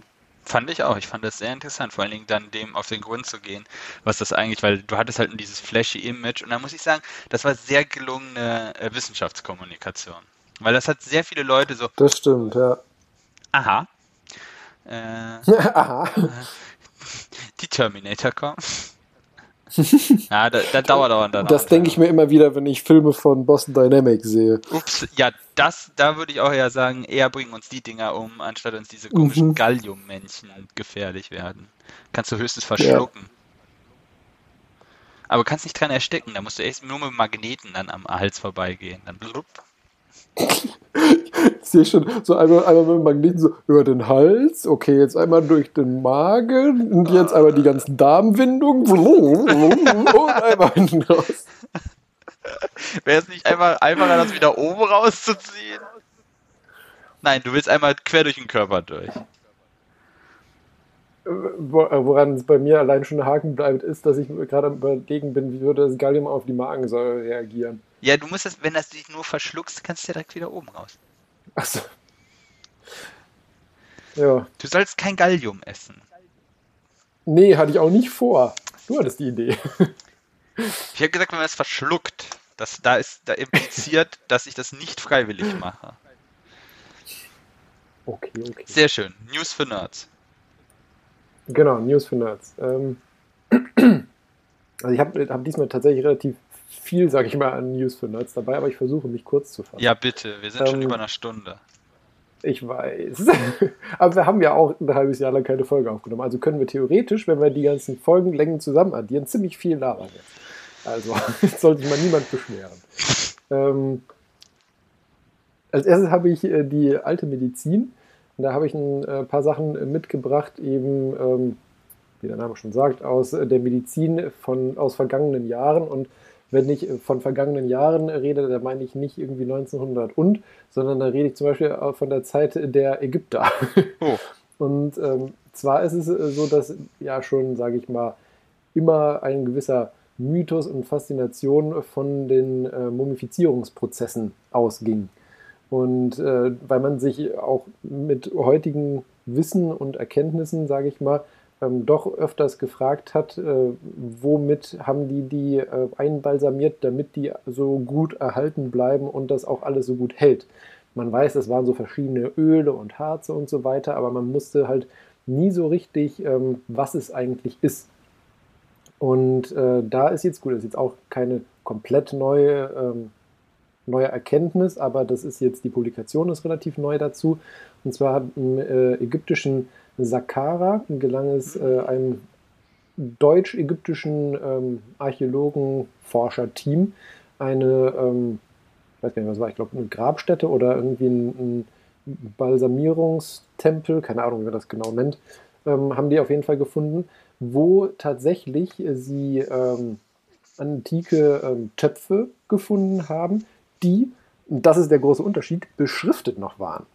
Und eben auch noch ähm, Reste von den äh, entsprechenden Mittelchen drin hatten, sodass sie eben anhand der äh, Beschriftung, was da drauf stand, und dem, was sie da drin gefunden haben, jetzt äh, erstmals wirklich irgendwie das Ganze äh, zuordnen konnten, was die da wohin geschmiert haben. Weil man hatte zwar Texte, wo drin stand, was ich, äh, wir nehmen Salbe A für den Kopf und Salbe B für die Füße so ungefähr, Mhm. aber man wusste halt nicht, wo, womit das, also was genau hinter diesem der Bezeichnung stand. Okay. Und so ist zum Beispiel ähm, jetzt zwar nicht speziell vom, vom äh, Balsamieren ausschließlich, aber es ähm, gab Jahre oder Jahrzehnte ein Rätsel, was äh, das sogenannte Antiu ist. Und äh, man hat das bisher immer übersetzt irgendwie mit Myrrhe oder Weihrauch. Also man wusste, dass das irgendwas Salbiges sein muss. Aber jetzt haben sie eben herausgefunden, dass es eben nicht äh, Myrrhe und Weihrauch ist, sondern ein spezifisches Gemisch aus äh, Zedern, Zypressen und Wacholderöl mit äh, tierischen Fetten und im Prinzip eine Art Tagescreme damals war zur Pflege. Wow. womit, Haben die das selber ausprobiert? womit sich die. Nee, glaube ich nicht, aber ich meine, du weißt ja, was in den Ölen drin ist, so ungefähr.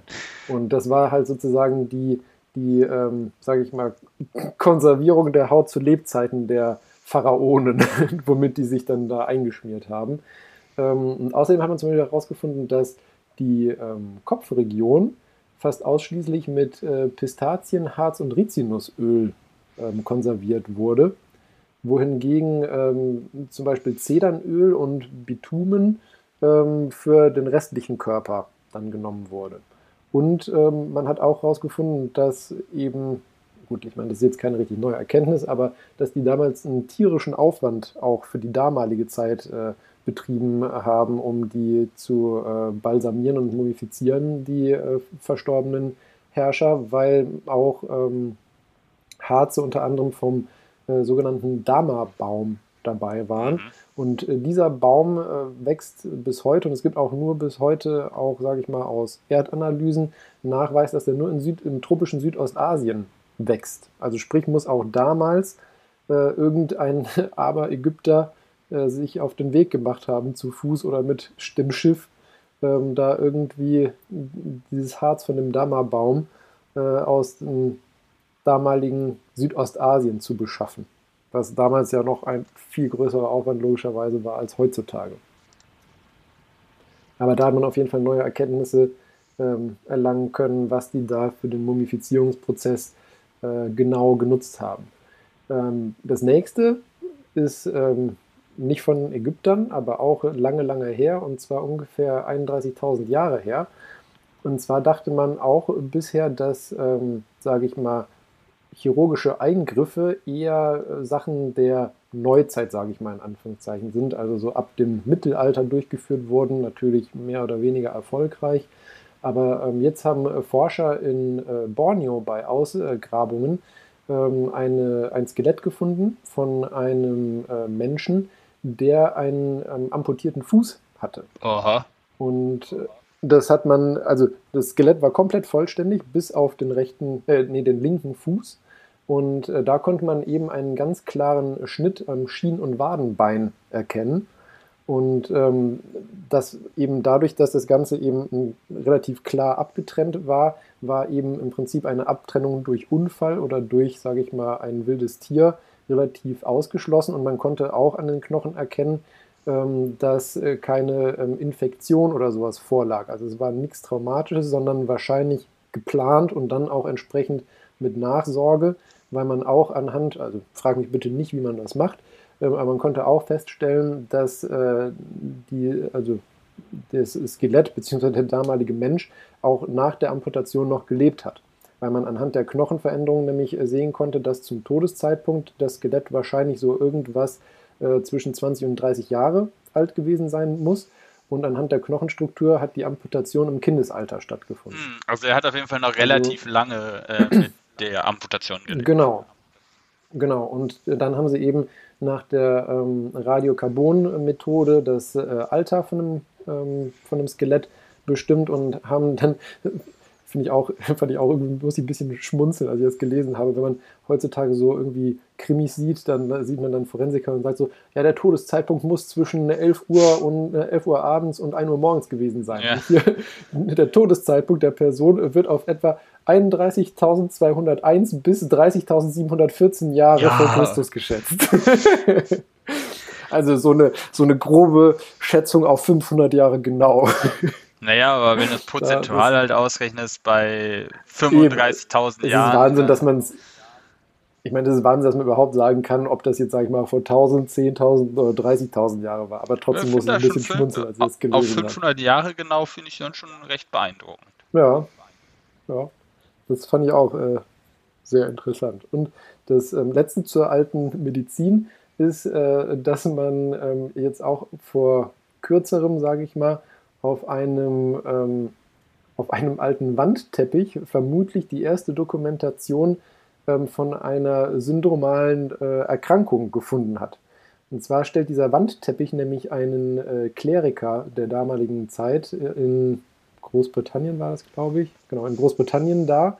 Und äh, die, die, Darstellung des Körpers äh, von, dem, ähm, äh, von dem Kleriker ähm, passt äh, sehr gut äh, zu dem äh, Phänotyp, also dem optischen Erscheinungsbild eines Menschen mit dem äh, sogenannten Madelung-Syndrom oder auch ähm, etwas umgangssprachlicher äh, äh, Michelin-Männchen-Disease genannt, weil das nämlich zu, ist eine, ähm, eine multiple symmetrische Lipomatose. Das bedeutet, dass ähm, sich Fettablagerungen zwar symmetrisch, aber an untypischen Körperstellen ähm, bilden letztendlich. Und das führt dann eben zu abnormen Fettansammlungen, zum Beispiel an Armen und Beinen und so weiter, wodurch du dann halt diese Einschnürungen, sage ich mal, an Gelenken hast, aber sonst die relativ fett da äh, sind und dadurch die Menschen wirklich ein bisschen, sage ich mal, an Michelin-Männchen ähm, erinnern.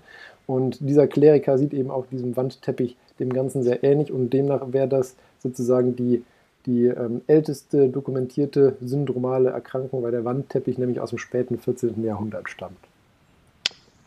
Hm, okay. ähm, dann noch zu einem Thema, was ich äh, sehr, sage ich mal, interessant fand, weil ich habe nämlich, bevor ich tatsächlich äh, den Beitrag äh, dazu gelesen habe, habe ich die Werbung im Fernsehen gesehen. Ich weiß nicht, ob du es auch gesehen oder davon gehört hast. Äh, Sinophen, sagt dir das? Ja, was? ich habe es gehört. Also ich habe äh, das Wort gehört, aber ich mir da. Genau, das ist nämlich der, der Handelsname für ein äh, neues Kombipräparat und auch das erste Kombipräparat, was so im Handel ist von äh, Ratiofarm. Das ist eine Kombination aus 200 Milligramm Ibuprofen und 500 Milligramm Paracetamol. Uff, sehr schön. Jetzt denkt man sich natürlich erstmal, okay, Ibuprofen und Paracetamol kennt man. Ja. Warum gibt es das jetzt als Kombipräparat? Ähm, die, also erstmal wurde diese Kombination als ähm, Over-the-Counter-Präparat, also etwas, was zwar apothekenpflichtig ist, aber ohne Rezept zu bekommen ist, ähm, wurde erst vor kurzem ähm, oder vor kürzerem, sage ich mal, ähm, vom, von der EMA zugelassen überhaupt. Mhm. Und das ist jetzt halt, dieses äh, Sinophen ist das erste Präparat, was in Deutschland äh, erhältlich ist. In anderen europäischen Ländern gibt es das schon ähm, länger. Und ähm, das soll, sage ich mal, eine gewisse synergistische Wirkung haben, das Ganze, dass die sich gegenseitig verstärken, die beiden Medikamente und ähm, soll dadurch halt eine stärkere und schnellere Schmerzlinderung bewirken. Ähm, ich halte das Ganze für ein bisschen einen guten Marketing-Trick, sage ich mal auch, weil äh, de facto, also es wird zum Beispiel, was die schnellere Schmerzlinderung angeht, wird das in, der Studie, die da durchgeführt wurde, angegeben mit 18 Minuten nach Einnahme. Ähm, wobei wir da auch in einem ähnlichen Bereich äh, sind, wenn du zum Beispiel einfach Ibuprofen mit äh, Lysin kombiniert nimmst. Da bist du auch so bei 18 bis 20 Minuten, was die Schmerzlinderung angeht. Ähm, zumal du prinzipiell auch natürlich die Tabletten einzeln einwerfen kannst. Und es ist so, dass ähm, es wahrscheinlich so ist, dass, ähm, wobei man da erstmal natürlich noch ein bisschen mehr Langzeitdaten benötigen würde, dass aber wahrscheinlich die Kombination von Paracetamol und Ibuprofen für den Magen-Darm-Trakt nicht so super ist. Mhm. Ich meine, man weiß das, oder es wird einem immer empfohlen, dass wenn man über längere Zeit Ibuprofen nimmt, also jetzt nicht mal eine Tablette bei Kopfschmerzen, sondern was ist ich, bei einem verknacksten Fuß über zwei, drei Wochen oder sowas, bis das wieder gut ist, dass man dann dazu auch einen Magenschutz nehmen soll, also halt irgendwie Pantoprazol oder sowas in der Art. Und man vermutet, dass die magenschädliche Wirkung ähm, durch die Kombination etwas verstärkt wird also, und man deshalb noch mehr darauf achten sollte, eben mit entsprechendem Magenschutz das Ganze einzunehmen und ähm, sonst aber keine, sage ich mal, wirklich großen Benefits. Deswegen, also ich habe die Werbung gesehen, dachte mir so, hm. okay, ja, cool, neu ist eine Tablette mit zwei Wirkstoffen, muss nicht zwei Tabletten schlucken, aber irgendwie Wo hat sich der Sinn nicht so richtig ergeben.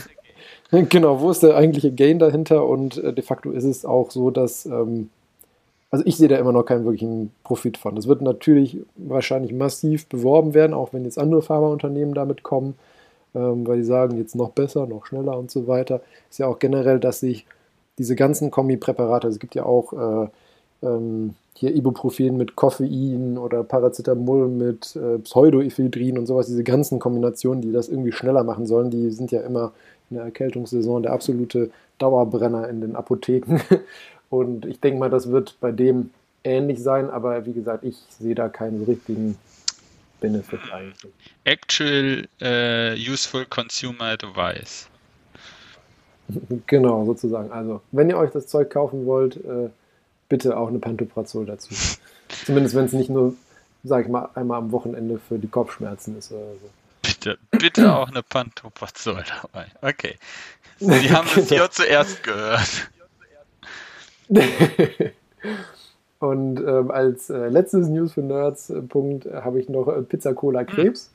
weil da gab es jetzt eine sehr groß angelegte Studie ähm, auch aus äh, Großbritannien, wo sie über zehn Jahre ähm, insgesamt 200.000 äh, erwachsene Teilnehmer begleitet haben und äh, hauptsächlich in Bezug, also ich meine, das äh, Junkfood oder sag ich mal, wie, wie es in der Studie heißt, hochverarbeitete Lebensmittel, also alles, was irgendwie so TK-Kost ist und so weiter, dass das natürlich äh, zu Fettleibigkeit, also Adipositas, zu äh, Diabetes und so weiter führen kann. Das ist, glaube ich, mittlerweile allseits bekannt oder ich hoffe, dass es äh, allseits bekannt ist.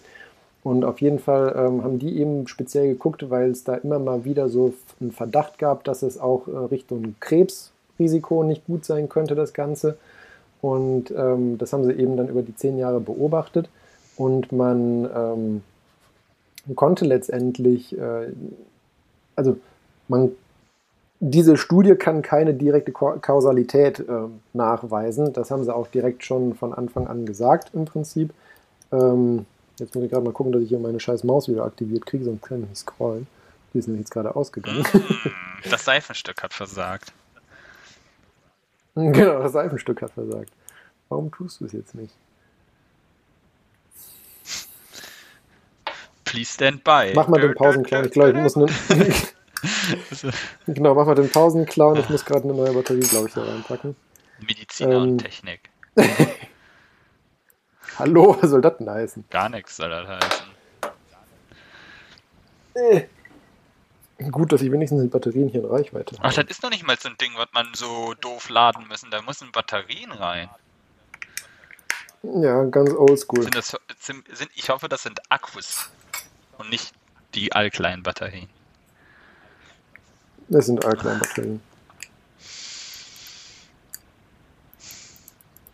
So, jetzt?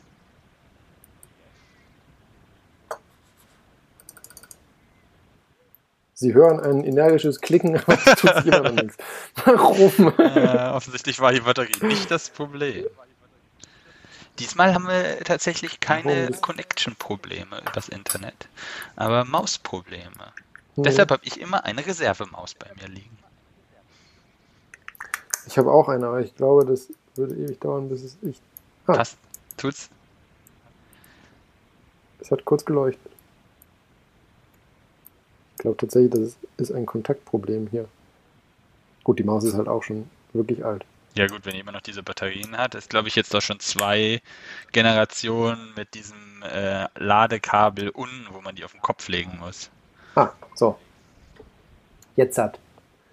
Also, wo war ich stehen geblieben? Genau. Die haben äh, über zehn Jahre 200.000 Patienten äh, oder Menschen, muss man ja sagen, sind ja, waren ja nicht aktiv in medizinischer Behandlung in dem Sinne, ähm, begleitet und haben äh, immer auf das spezifische Risiko für insgesamt 24, ne, 34 Krebsarten äh, untersucht und haben da festgestellt, dass ähm, eine, ein gewisser Zusammenhang da zu sein scheint in Bezug auf äh, die ähm, den Konsum von hochverarbeiteten Lebensmitteln und dem Risiko für Ovarialkarzinome bei Frauen. Ich meine, wir Männer sind da, sag ich mal, fein raus. ähm, und aber Hirntumore bei beiden Geschlechtern. Und äh, zwar ist es wohl so, dass ähm, für jede zehnprozentige Erhöhung des Anteils an hochverarbeiteten Lebensmitteln in der Ernährung gab es einen ähm, Ansteig der Krebsinzidenz von 2% insgesamt, also Krebsart unspezifisch und äh, bei Frauen um 19 Prozent speziell für das Ovarialkarzinom.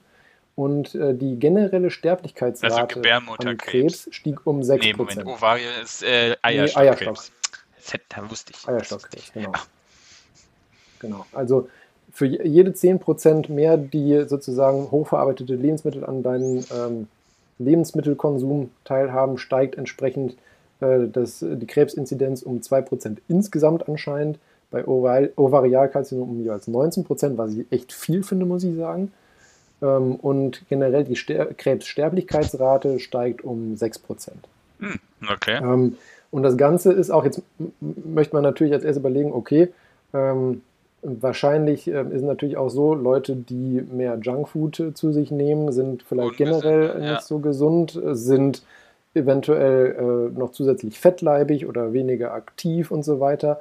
Aber die, diese, ähm, diese Prozentsätze sind im Prinzip äh, Risikofaktor bereinigt. Also die haben sowohl sozioökonomische, verhaltens- und ernährungsbezogene Faktoren, Raucherstatus, körperliche Aktivität und den Body Mass Index sozusagen das Ganze mit einfließen lassen in die Analyse. Und trotzdem diese Faktoren, sage ich mal, bereinigt wurden, blieb eben dieser Anstieg.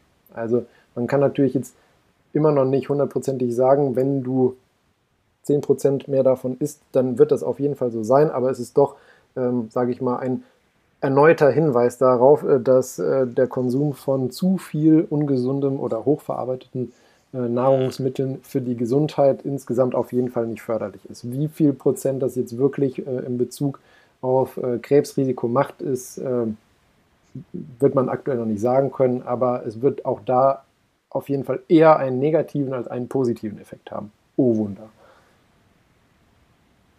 Hm. Okay, das ist jetzt auch nicht, das ist genauso, wie wenn du mir jetzt sagen würdest, Glyphosat ist krebserregend. Keine Ahnung. genau. Also, wir wussten es eigentlich vorher schon, jetzt haben wir nochmal Zahlen dazu. Junkfood ist ungesund. Pizza, oh nein. Ich habe gestern erst Pizza gegessen.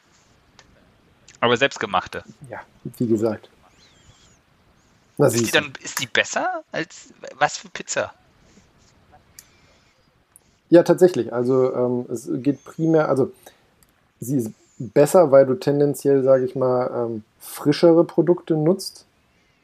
Und ähm, aber immer noch nicht natürlich so gut wie ein Salat. Ich Oh, das ist, das, you don't say.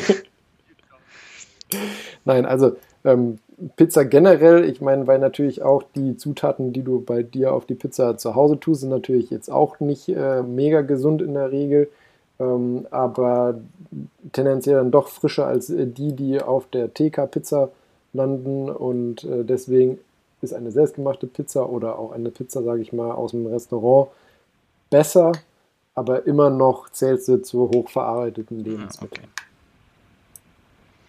Wieder was gelernt. Er ist immer noch an seiner Maus am Rumbasteln. Ja, aber du bist jetzt dran. Ich kann hier so viel äh, rumfriemeln, wie ich will. Du musst. Ja, also wenn man der, im Hintergrund irgendwas klicken hören, äh, der Herr Doktor ist mit seiner Maus zugang. Ha, in Mais. also ja, Ja, ich wollte gerade gucken, ob es wirklich nicht an Batterien lag und habe die alten nochmal reingetan. äh, welcome to the Turbo News, ähm, dem allzeit beliebten äh, Zwischenspieler. Äh, und zwar wollte ich über Daytona 24 Stunden Rennen. Das war jetzt ja Anfang Februar äh, in Daytona Beach, Florida, US of A. Ähm, US of A. Wir haben alles gehabt. Also Ja. 24 Stunden Rennen, es war hell, es war dunkel, es hat geregnet, es war trocken. Alles dabei gewesen. äh, was, worüber ich aber eigentlich sprechen wollte, ist, es war die Premiere im offiziellen Langstreckensport für die LMDHs.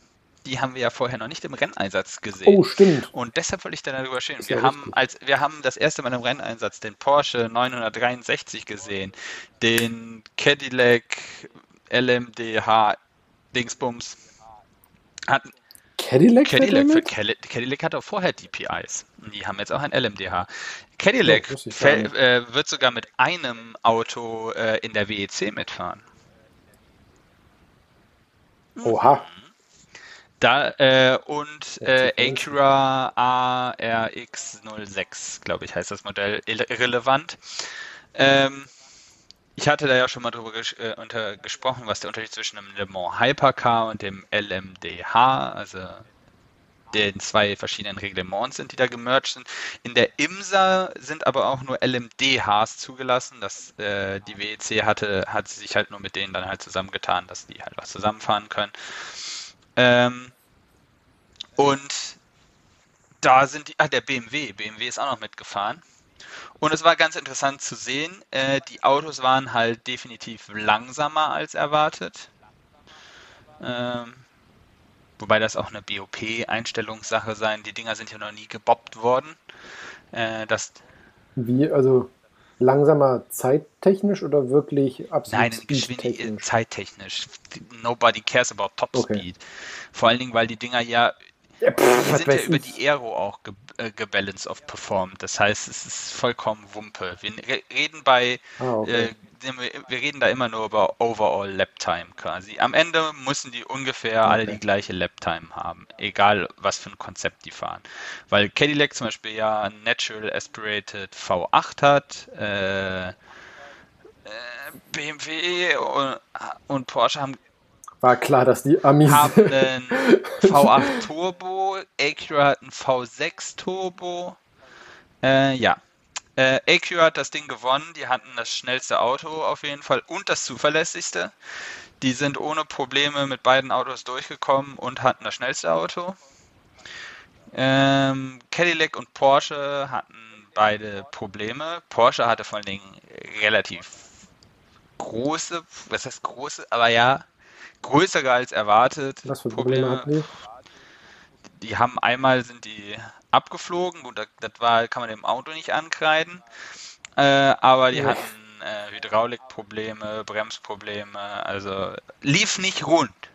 Also einmal Äh, alles. Cadillac hatte auch mit dem Hybridantrieb Probleme. Ähm, BMW hatte auch Problemchen auf einem Auto, aber war auch overall nicht wirklich competitive, was die Zeiten anging. Ähm, würde das jetzt mal nicht auf die BOP schieben, die müssen anscheinend noch ein bisschen. Vielleicht haben die es auch absichtlich langsam angehen, das werden wir jetzt über die nächsten Rennen sehen, ob sich das irgendwie einfängt. Kann natürlich auch sein, wenn du das erste Rennen erstmal durchfahren willst, dass du eher weniger Stress aufs System gibst. Das kann natürlich, das ma- macht, kann natürlich auch Sinn machen. Äh, ja, aber es war schön, die Autos in Action zu sehen und quasi den ersten Schlagabtausch sich anzuschauen. Ähm, die GT3s, die jetzt ja da mitgefahren sind, weil keine GTEs mehr am Start sind. Ähm, war Mhm. auch interessant, bis auf das Porsche von der BOP eben nirgendwo waren. Die waren auf der Geraden einfach, haben die gestanden. Die anderen GT3s sind an den Porsches vorbeigefahren auf der Geraden. Einfach so. Da hat jemand die. Aber äh, das ist, ich habe das Gefühl, dass äh, Top Speed ist bei Porsche oft öfters ein Problem. Ja, aber das ist auch vollkommen. Also jetzt nicht ja, aber da. das ist vollkommen okay, wenn das andere passt. Weil du kannst ja deine Laptime anders produzieren. Du willst, dass alle Autos mit. ja gut, aber irgendwann ist auch Ja. das, sage ich mal, Aber du kannst nicht ausgeschlachtet. prinzipiell ne? Kannst, sagen, weil das irgendwann ist ein Punkt erreicht, Der Porsche ist natürlich immer, wird er das langsamste Auto auf der Geraden sein, weil der Auto konzeptbedingt äh, in den Kurven, vor allem in den Bremsphasen, einen Konzeptvorteil hat. Und wenn du mit damit aufs Gleiche rauskommst, Mhm. dann musst du ihm woanders mehr was wegnehmen. Aber offensichtlich haben sie ihm da zu viel weggenommen, Ja, so dass sie in den Kurven nicht mehr genug Zeit herausfahren konnten, damit das Gleiche rauskommt. Und so waren sie ungefähr zwei Sekunden pro Runde langsamer. Das Die, war, die Gap in Class war größer als normalerweise die, äh, die Distanz zwischen den zwei GT-Klassen, also Pro und Am.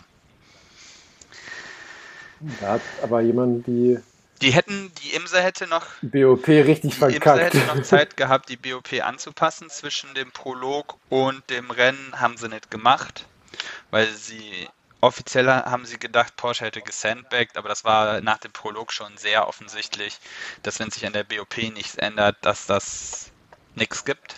Und sie haben nichts geändert. Kann man nichts da machen. Ja. Aber es war schön zu sehen. Wir schauen, wir freuen uns da drauf. Soweit das. Äh, ich weiß nicht, ob wir das schon das letzte Mal, da konnte das aber, da war das noch gar nicht. Letzte, äh, die DTM, die Deutsche Tour- und Wagenmeisterschaft, ist äh, Du meinst die, die x-te GT3 X-? Ja, die sind aber jetzt auch nicht mehr eigenständig, sondern gehören jetzt zum ADAC.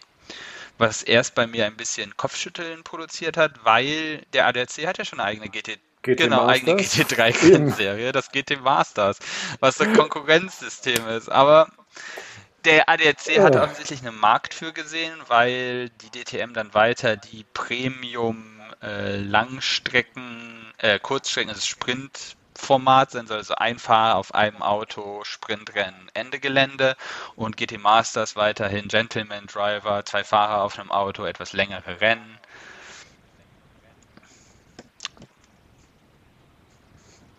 Jeder wie er mag. Das Angebot ist da. Ja. Ja. Die, äh, der ADAC hat zwischendurch auch mal die, die, das Interesse ge, geäußert, aus der GT Masters quasi so ein äh, die äh, äh, DTM Endurance quasi zu machen. Also länger, deutlich längere Rennen und quasi Multiclass, GT3s und LMP3s zusammen. Das Weil ich der cool. ADAC hat auch noch den Prototy Prototype Cup Germany im Angebot und dann wollten sie die so zusammensmuschen. Äh, was interessant gewesen wäre, haben sie aber dann doch jetzt noch kurz vor Start der Einschreibung der Saison zurückgenommen und gesagt, ne, machen wir alles separat. Tja. Also ich weiß ja nicht. Kommen wir zum letzten Thema, dem äh, der F1 Launch Season. Äh, was für eine Überraschung, es wurden nur Lackierungen vorgestellt, weitestgehend. Weitestgehend. Es gab auch ein paar Ausnahmen, wo schon Autos vorgestellt worden sind, aber auch zu unterschiedlichem Degree an äh, Realität quasi. Also da hat man vielleicht neue Chassis und einzelne Ja. neue Teile gesehen. Aber ich bin mir ziemlich sicher, dass alle Autos, so wie die bei den Launches präsentiert worden sind, am ersten Testtag anders aussehen werden. Vor allen Dingen, Ja, aber ich wollte gerade sagen, das ist halt auch, sage ich mal in Anführungszeichen, das Problem, weil Testtage in dem Sinne gibt es ja Doch. eigentlich nicht mehr. Du hast ja einmal diesen, in Bahrain, die drei Testtage. Ja, es gibt gut. Wen, ist ja, wenig. gut. Eben, ich wollte gerade sagen, weil früher war es ja so, dass die Teams auch schon bevor, also vor dem ersten Rennevent, sage ich mal, Ja. noch testen konnten. Jetzt hast du ja, glaube ich, irgendwie diesen äh, pro Fahrer irgendwie fünf, oder insgesamt 15 Kilometer, glaube ich, Shakeoff Shakedown. und dann nochmal irgendwie, oder Shakedown, von mir aus auch das. Ähm, und Die noch dann mal Filmfahrt. irgendwie, ich glaube, 100 Ja. Kilometer Film, Ja, ja. Filmfahrt oder sowas. Und das ist ja, sage ich mal, zum Testen eines neuen Konzepts im Prinzip nichts, wenn man so möchte. Wenn du gucken willst, ob das so prinzipiell tut, reicht es dir schon. Nur es sind keine Performance-Tests, weil du kriegst für die Filmtestfahrten, kriegst du so spezielle Pirelli-Reifen, die nichts mit den Rennreifen zu tun haben. Und da die Reifen an dem Rennauto eigentlich das Mhm. Wichtigste sind, sind die Daten prinzipiell erstmal für den Arsch. Aber wenn du zum Beispiel deine Aer also Aero überprüfen willst, weil du kannst damit ja verschiedene Betriebspunkte abfahren, dann könntest du das schon validieren, ob dein Modell passt. Also das kannst du schon. Ja, Mechanisch klar. wird schwierig zu überprüfen, weil die Reifen halt nicht passen, aber ah, man kann schon, also die benutzen das schon als Ja, Testzeit. Also das utopisch zu sagen, dass, dass, dass sie da wirklich nur mit der Kamera vor dem Auto. Bei dem Mercedes-Filmtag, den sie sich gegönnt haben jetzt, hat man das nämlich gesehen, in dem Filmauto saß hinten auf dem Rücksitz äh, Peter Bonington drin und hat auf das Auto geguckt. Ich bin mir ziemlich sicher, dass er das nicht gemacht hat, um das Auto sich an, also um äh, die Schönheit des Autos sich anzu, anzugucken. Bin ich mir ziemlich sicher. Ja. Wahrscheinlich nicht. Ähm, aber das ist auch alles. Nee, aber da war doch auch, ich meine, hätte auch der Toto Wolf, glaube ich, gesagt gehabt, dass wahrscheinlich, äh, also, beziehungsweise hat schon indirekt durchblicken lassen, dass sich da wahrscheinlich zum fahrenden Auto in Bahrain noch Ja, einiges ändern das- wird. Das sind ja auch nur, das sind ja offene Geheimnisse. Das ist ja auch vollkommen in Ordnung. Mercedes gehört aber auch zu, sagen wir mal, den äh, Musterknaben in der Klasse, die halt tatsächlich äh, ein neues Auto dahingestellt haben. Also zumindest ein neues Chassis hat man gesehen, es haben sich Dinge geändert an dem Auto zum Vorjahr. Das stimmt, Das ja. war schon eins der Premium. Ich, was ich eigentlich nur kritisiere, sind dann so äh, Läden wie Red Bull Racing, die exakt das gleiche, du kannst nachvollziehen, das Auto vom letzten Jahr, den, A, R, den äh, RB18 nehmen, den da hinstellen, quasi drei andere Sticker drauf machen, weil die Lackierung ändert sich ja auch nicht. Und dann erzählen sie eine halbe Stunde, wie viel sie doch neu gemacht haben, was alles so toll ist. Und hier sind noch andere Red Bull-Sportler und hypen das alles ab, ziehen dann den Vorhang weg und da steht exakt das gleiche Auto wie letztes Jahr mit drei Sponsorstickern mehr und sagen, das ist der RB19. Nein, ist es nicht. Weißt du, ich, ich verstehe nicht, also, Ja, da stimmt. können sie auch einfach sagen, das ist unsere geupdatete Delivery auf dem alten Auto. Können sie auch sagen. Aber alle, Ja. deine ganzen Fans kommen sich doch ultra, ich weiß nicht, ich Red Bull-Fans können das mir ja gerne mal sagen, ob man sich da nicht verarscht vorkommt, wenn die einfach sagen so, ja, wir denken, ihr seid so blöd, dass ihr das nicht merkt. Wir sagen einfach, das ist der RB19. Ja, ich denke mir sowieso immer bei diesen ganzen äh, Launches, die es davor gibt, denke ich mir auch immer so, ja, sieht nett aus, gucken wir mal, wie es fährt. fährt. Weil, Ferrari hat, finde ich, dieses Jahr richtig den Vogel abgeschossen. Die haben einfach mal einen richtigen Car-Lounge gemacht. Nicht diese over äh, dramatisierten Livery Lounges mit irgendwelchen Autos auf Drehtellern oder sowas. Die haben einfach in Maranello Ja, ein paar Leute an die Strecke gestellt, in Fiorano an die Teststrecke, sind mit dem Auto aus der, aus der Garage gefahren und haben ein paar Runden gedreht. Mega nice. Ja, ja, das war echt gut. Da bin ich äh, sowieso gespannt auf den, auf den Ferrari. Weil da war es ja letzte Saison so, dass es zumindest schon mal kein Power-Problem war. Und ich bin, bin gespannt, ob die jetzt mit, also die, die Nase sieht ja auf jeden Fall schon ganz anders aus als, äh, als letztes Jahr. Ich meine, die, die Seitenkästen sind ja ungefähr gleich geblieben. Die Ich meisten- bin gespannt, was Die was Fehler, die ihnen die meisten Punkte gekostet haben, wenn sie die gefixt haben, sieht man das noch nicht mal. Also, weil Nee, nee, eben deswegen. Also waren ja hauptsächlich Zuverlässigkeitsprobleme. und Strategieschwächen. Gut. Die haben aber generell nichts mit dem Auto zu Verkaufen, ihr tun. könnt gerne bei mir anrufen. Nein.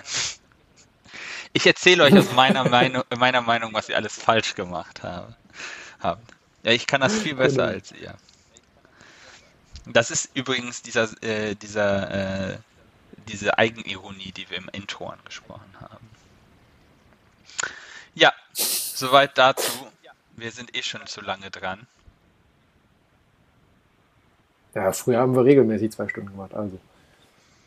Von daher alles Ja, noch in erzähl mal. Gut. Kommen wir zu den Zahnpasta-Idiot. Zahnpasta Also, dass die Leute, die für 15 Euro irgendeine Tube Zahnpasta äh, kaufen mit 50 Millionen ppm Fluorid, weil das die, für die Zähne so gut ist. Das, da sind wir schon beim guten Thema, beim Fluorid nämlich. Was weißt du zum Thema Fluorid? Ähm, dass äh, das Fluorid kann, de, de, bis zu einem gewissen Grad beneficiary ist für den Zahnschmelz. Aber das ist nicht so, mehr hilft mehr, sondern es gibt da, ich glaube, das war 1500 oder so, Parts per Million oder sowas, mehr. Irgendwie sowas.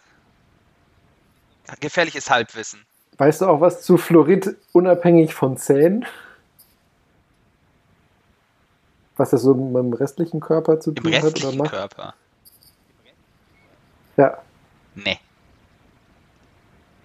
Fluorid im restlichen Körper. Hm, nee, Weil- nicht, dass ich jetzt. Weil es ist ja so, ich meine, es gibt ja auch zum Beispiel, ich weiß nicht, vielleicht ist dir schon mal aufgefallen, ähm, aber zum Beispiel, wenn du im Supermarkt Speisesalz äh, holst, dann Ja. jodiert ist es ja eh fast alles mittlerweile, aber es gibt ja auch noch mit Fluorid. Ich kenne nur jodiertes Jodsalz, wo ich mir denke, das ist da, äh, hoffentlich ist da kein Jod drin. Genau. Ähm, nein, aber also gibt es halt auch mit Fluorid. Und ähm, der Hintergedanke dahinter natürlich ist auch, ähm, dass das dann natürlich beneficial für die, äh, für die Zähne sein soll, wie du schon richtig gesagt hast. Aber es äh, gibt immer wieder irgendwelche Aufschreie ähm, bezüglich äh, zu viel Fluorid ist äh, schädlich für den Körper und ist auch neurotoxisch und macht Kinder dumm. Das ist, sage ich mal, das, was äh, so polemisch immer dargestellt wird. Und vielleicht hast du auch schon mal gesehen, es gibt immer mehr, besonders äh, Kinderzahnpasta ohne Fluorid, sondern mit irgendwelchen anderen mineralischen äh, äh, zu, Zutaten, wollte ich schon sagen, mit anderen, anderen Wirkstoffen, sage ich mal, die eben auch die Zähne, sage ich mal, unterstützen sollen, die Zähne härten sollen. Also ich weiß, meine Ähm, Kinderzahnpasta hatte immer weniger Fluorid, was ja aber auch Sinn macht, weil warum sollte ich auf Ja. Kinderzähne die gleiche Menge Fluorid draufschmeißen wie auf Erwachsenenzähne? Wobei ich mich fragen würde, warum würde ich auf Milch, Ja, genau. Milchzähne eh Fluorid draufschmeißen? Meh. Ja. Ähm, das ist nämlich auch ganz interessant. Wie ist es überhaupt zum ganzen Fluoridgedöns gekommen? Und zwar war das eigentlich eine ähm, reine Zufallsentdeckung, muss man fast schon sagen, weil dann nämlich mal ähm, Epidemiologen im 19. Jahrhundert aufgefallen ist, dass Menschen, die in Gegenden äh, wohnen, wo auf natürliche Art und Weise im äh, Trinkwasser höhere Fluoridgehalte nachweisbar sind, die Karies-Inzidenz wesentlich geringer ist. Oh, wie der da drauf gekommen Und, äh, ist. daraufhin hat man dann-. Das, das, diese Verbindung scheint erstmal richtig random. Gut, ich meine, die werden gesehen haben, haben weniger Karies. Ähm, Karies hat ja letztendlich was mit, auch mit der Mineralstruktur zu tun. Dann werden die wahrscheinlich die Zähne analysiert haben und gesehen haben, da ist viel Fluorid drin. Dann weißt du, Okay. wonach du suchen musst. Okay. So wäre mein Ansatz Klingt zumindest schlüssig. gewesen. Aber gut, ich meine, äh, retrospektiv, retrospektiv ist ja auch immer einfacher, sowas zu sagen. Auf jeden Fall ähm, wurde daraufhin dann eben äh, fluorierte ähm, Zahnpasten in Deutschland eingeführt und das hat auch deutschlandweit dann eben zu einer ähm, deutlichen Abnahme von äh, Karies generell geführt, logischerweise. Deswegen machen wir den ganzen Quatsch ja auch weiterhin.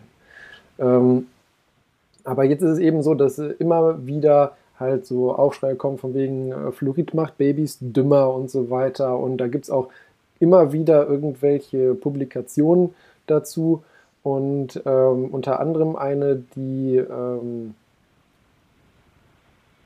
die, sage ich mal, relativ bekannt oder die viel zitiert wurde von so Leuten, die das eben behauptet haben, war eine Publikation ähm, von einer kanadischen Studie 2019, die ähm, eine Assoziation und, äh, gefunden hat zwischen ähm, der kognitiven Fähigkeit von Kindern im Alter von drei bis vier Jahren und der Fluoridkonzentration im Urin der Mütter.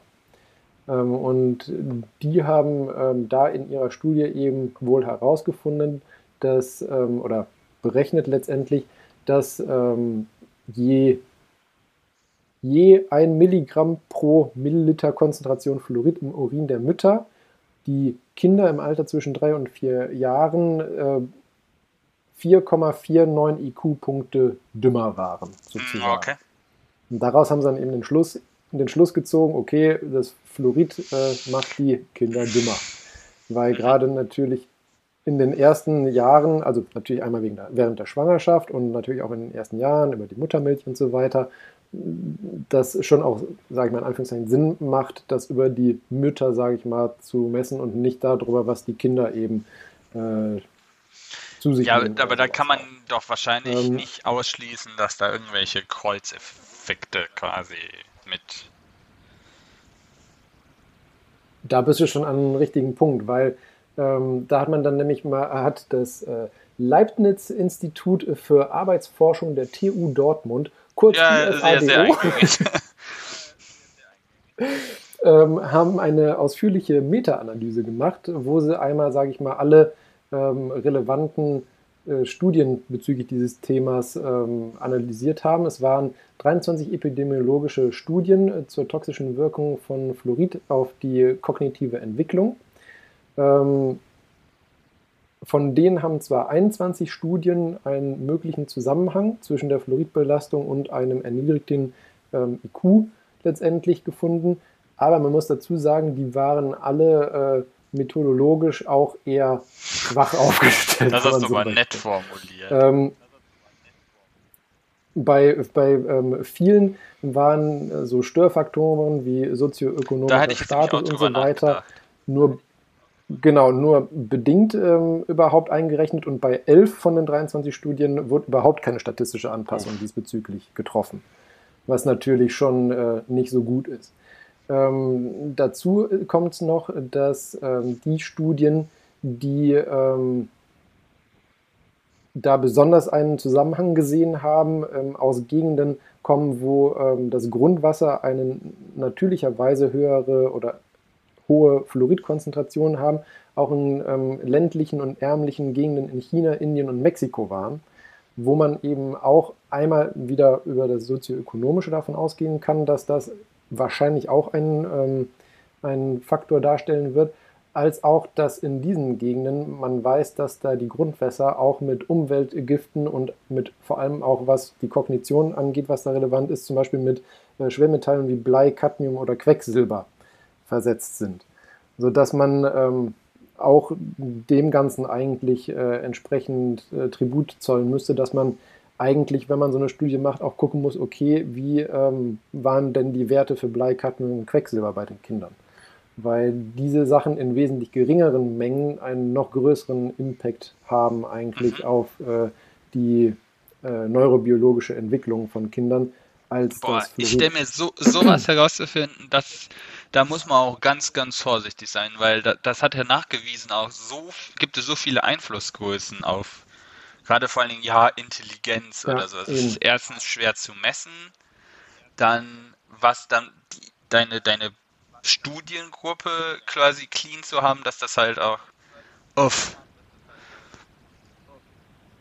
Ja, nee, das, also ich wüsste auch nicht, wie man das. Wobei, du hast halt auch relativ große Probengruppe, ja, du musst die Daten ordentlich sortieren. Ja. Ähm, aber das ist auch ein Punkt, was Sie noch angesprochen haben. Ähm, auch noch ein sehr starker Schwachpunkt von den allermeisten ist, dass nur zwei dieser Studien waren überhaupt äh, longitudinal angelegt. Ähm, und da gehörte zwar diese eine von, äh, von der, diese kanadische Studie gehörte zwar dazu, aber da war es dann zum Beispiel auch äh, so, dass ähm, die Daten zum Teil lückenhaft waren von der Analyse, also nicht äh, im Prinzip alle Messpunkte immer ausgefüllt waren, wenn man so möchte, bezüglich der ähm, Fluoridkonzentration im mütterlichen Urin. Ähm, und auch äh, so Sachen wie, ähm, wie wurde der IQ erhoben bei den Kindern. IQ erheben bei Kindern ist sowieso extrem schwierig, das einheitlich zu machen, wie du auch schon richtig gesagt hast, sodass man da eben auch die Daten eher mit, ähm, mit Vorsicht genießen sollte. Und äh, dann gab es auch noch von, äh, von demselben äh, Forscherteam ähm, eine Studie, die ähm, im Prinzip eine Analyse nicht abhängig von der Fluoridkonzentration ähm, im mütterlichen Urin gemacht haben, sondern abhängig von der Fluoridkonzentration im äh, Trinkwasser. Und da hat sich zum Beispiel gezeigt, dass sich da kein IQ-Unterschied darstellt. Demnach ist das auch wieder was, was ja so in die Richtung zeigt okay, äh, zeigt, okay, vielleicht hat das dann doch auch was mit Sozioökonomie zu tun, das Ganze. Ne? Sozioökonomie ähm, ist halt das auch so ein riesiges, das hört sich jetzt so platt an, ne? aber das ist so ein riesiges Feld einfach, was da alles reinfällt. Und ja, ja. ich weiß nicht, man kann das wahrscheinlich noch nicht mal überall alles äh, gleichsetzen. Also quasi Sozioökonomie ist halt dann auch immer ja relativ von Region zu Region. Ja, und es ist auch so, dass, ähm, wenn man es jetzt, sage ich mal, auf den kleineren Kreis äh, beschränkt, hier bei uns in Deutschland, ähm, ist es eigentlich schwierig, zu viel Fluorid zu sich zu nehmen. Weil wir in Deutschland, da muss man ja sagen, bei manchen Sachen ist es natürlich ein, ein Stock zwischen den Beinen, aber bei manchen Sachen machen diese strengen Richtlinien, die wir bei uns haben, dann doch auch wieder Sinn. Ähm, und zwar ähm, gab es hier jetzt auch eine, also in dem Zusammenhang eine Studie vom Bundesinstitut für Risikobewertung und die haben eben analysiert, ähm, dass 90 Prozent der Trinkwasserquellen in Deutschland ähm, weniger als 0,3 Milligramm pro Liter Fluorid enthalten, was einem normalen, sage ich mal, Gehalt einfach ähm, entspricht. Ab einem Fluoridgehalt von 1,5 Milligramm pro Liter muss äh, ein Lebensmittel als fluoridhaltig ähm, gekennzeichnet werden oder ein Getränk als fluoridhaltig ge gekennzeichnet werden. Ähm, und am meisten Fluorid hast du tatsächlich in Getränken mit Tees, also äh, Trockenkräuter oder Schwarztee zum Beispiel hat sehr viel Fluorid drin, wobei ähm, trotz allem, sage ich mal, wenn du alles zusammennimmst, sowohl Trinkwasser als auch die tägliche Ernährung, der durchschnittliche Deutsche auf eine Gesamtaufnahme von 0,4 bis 1,5 Milligramm pro Tag kommt. Und ähm, auch von, von den äh, Grenzwerten her wird eine Tageshöchstdosis für einen 70 Kilogramm schweren Erwachsenen in Deutschland mit äh, 3,5 Milligramm pro Tag empfohlen, was äh, der europäischen Norm, die 0,05 Milligramm Fluorid pro Kilogramm Körpergewicht beträgt, äh, nochmal unterschreitet. Also wir sind da sozusagen nochmal extra streng, wenn man so möchte. Und dadurch, dass ähm, in, sage ich mal, die Hauptaufnahmequelle, wenn man so möchte, für Fluorid ähm, jetzt auch nicht die Zahnpasta ist oder sowas, sondern eben hauptsächlich äh, Trinkwasser, dann ähm, sind wir da, also können wir eigentlich nur durch Trinkwasser eigentlich nicht zu viel Fluorid aufnehmen. Und auch wenn du äh, fluoriertes ähm, Speisesalz nutzt, ist es eigentlich schwierig, weil ähm, Speisesalz ähm, ist mit einem Fluoridgehalt, also ein fluoriertes Speisesalz hat einen Fluoridgehalt in der Regel von 0, oder darf maximal 0,25 Milligramm pro Gramm Salz haben.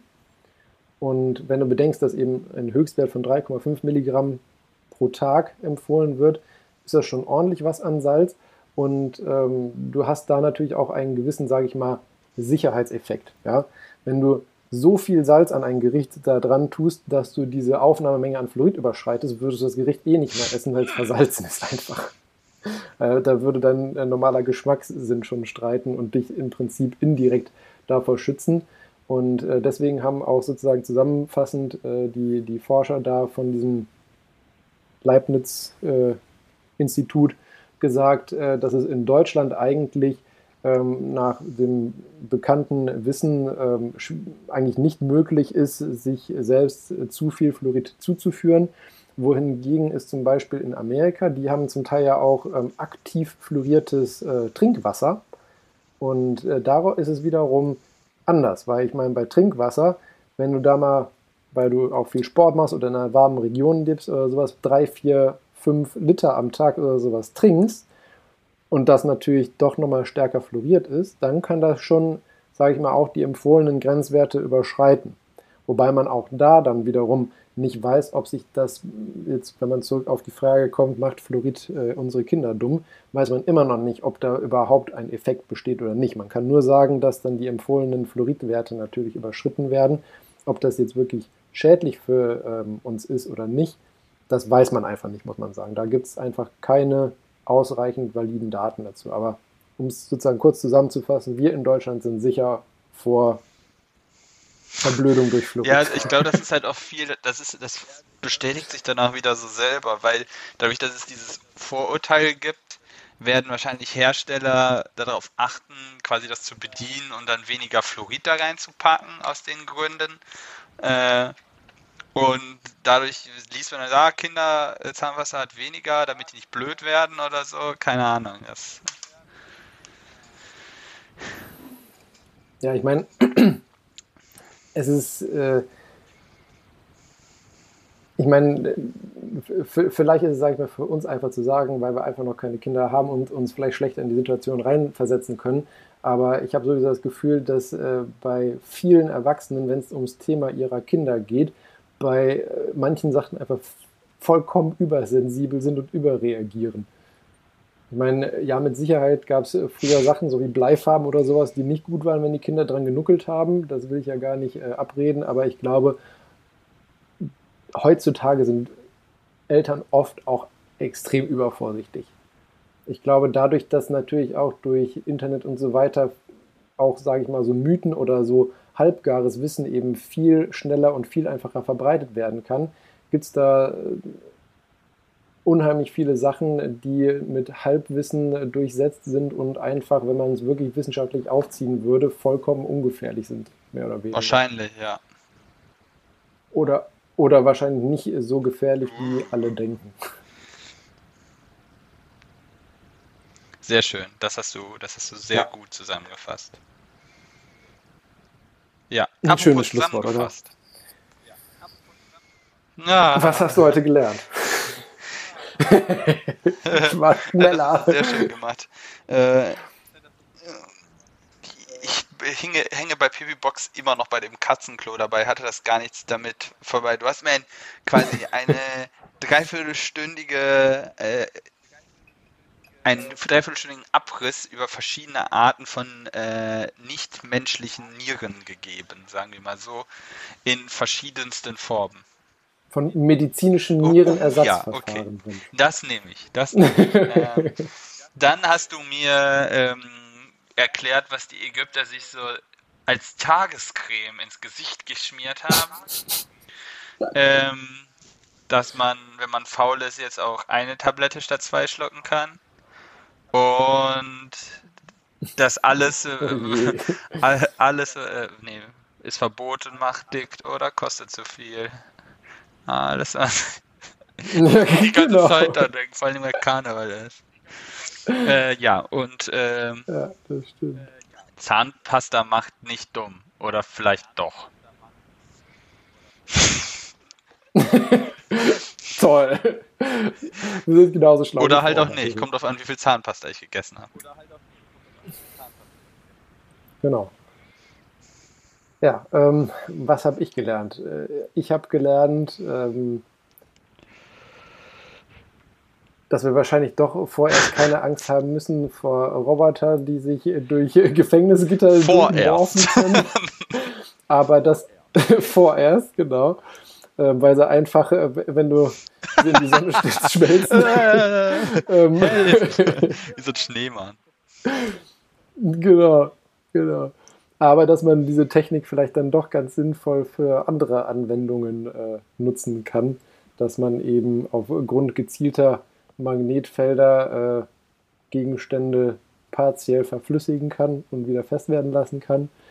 Ähm, dann habe ich herausgefunden, dass Porsche äh, definitiv noch an der Zuverlässigkeit von ihren LMDH-Autos arbeiten müssen.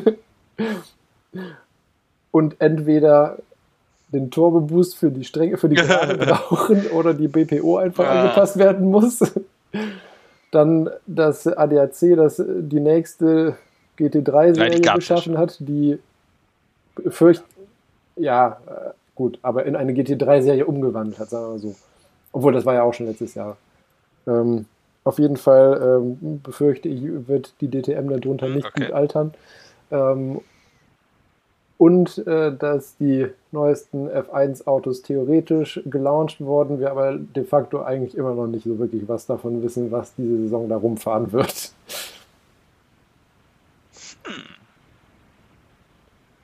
Das war eine gute Zusammenfassung. Sehr schön. Vielen Dank. Wann ist eigentlich das erste Rennen, Äh, apropos äh, März. 1? Ja gut, das, okay, so weit wäre ich auch noch gekommen. Also, Nicht, du dass weißt ich das auch. jetzt Gut. confident Ähm, sagen könnte. ja, dann. Doch, ich meine aber im März. Naja, wie auch immer. 5. ähm, März. Dann würde ich Großer sagen, Preis von bring uns mal noch. 5. März.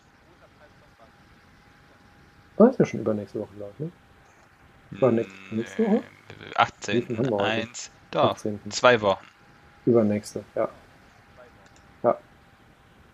Ja, da bin ich mal sehr gespannt. Ähm. nee, genau. Also, es hat mich gefreut, nochmal eine Folge mit dir aufgenommen zu haben. Wir müssen uns definitiv äh, nochmal Gedanken über unser Konzept machen, wie wir das jetzt weiterführen, weil ich finde, halbjährlich ist mir eigentlich zu selten, auch wenn Ja. es natürlich viel war, wodurch ich auch ehrlicherweise es oft entweder vercheckt hatte oder wirklich einfach keine Zeit hatte. Aber ähm, ich würde es doch gerne eigentlich wieder öfters machen. Ähm, wie wir das genau machen, ob wir es wieder zweiwöchentlich machen, ob wir bei den anderthalb Stunden bleiben oder ob wir sagen einmal monatlich und dafür doch wieder länger, das können wir ja noch offscreen, sage ich mal, besprechen.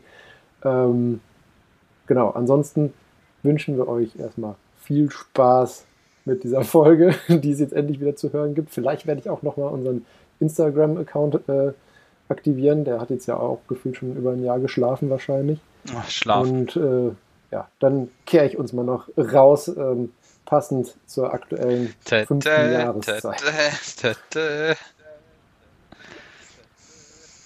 Genau, das kann, ich, das kann ich am Ende der Folge noch äh, einspielen, so, ein, so eine Sehr schöne schön. Fanfare. Also, Mann zu seiner Frau. Schatz, dein diesjähriges Karnevalskostüm erinnert mich an einen Fremdenführer. Sie? Hä, wieso das denn? Ja? Na, der zeigt einem auch alles.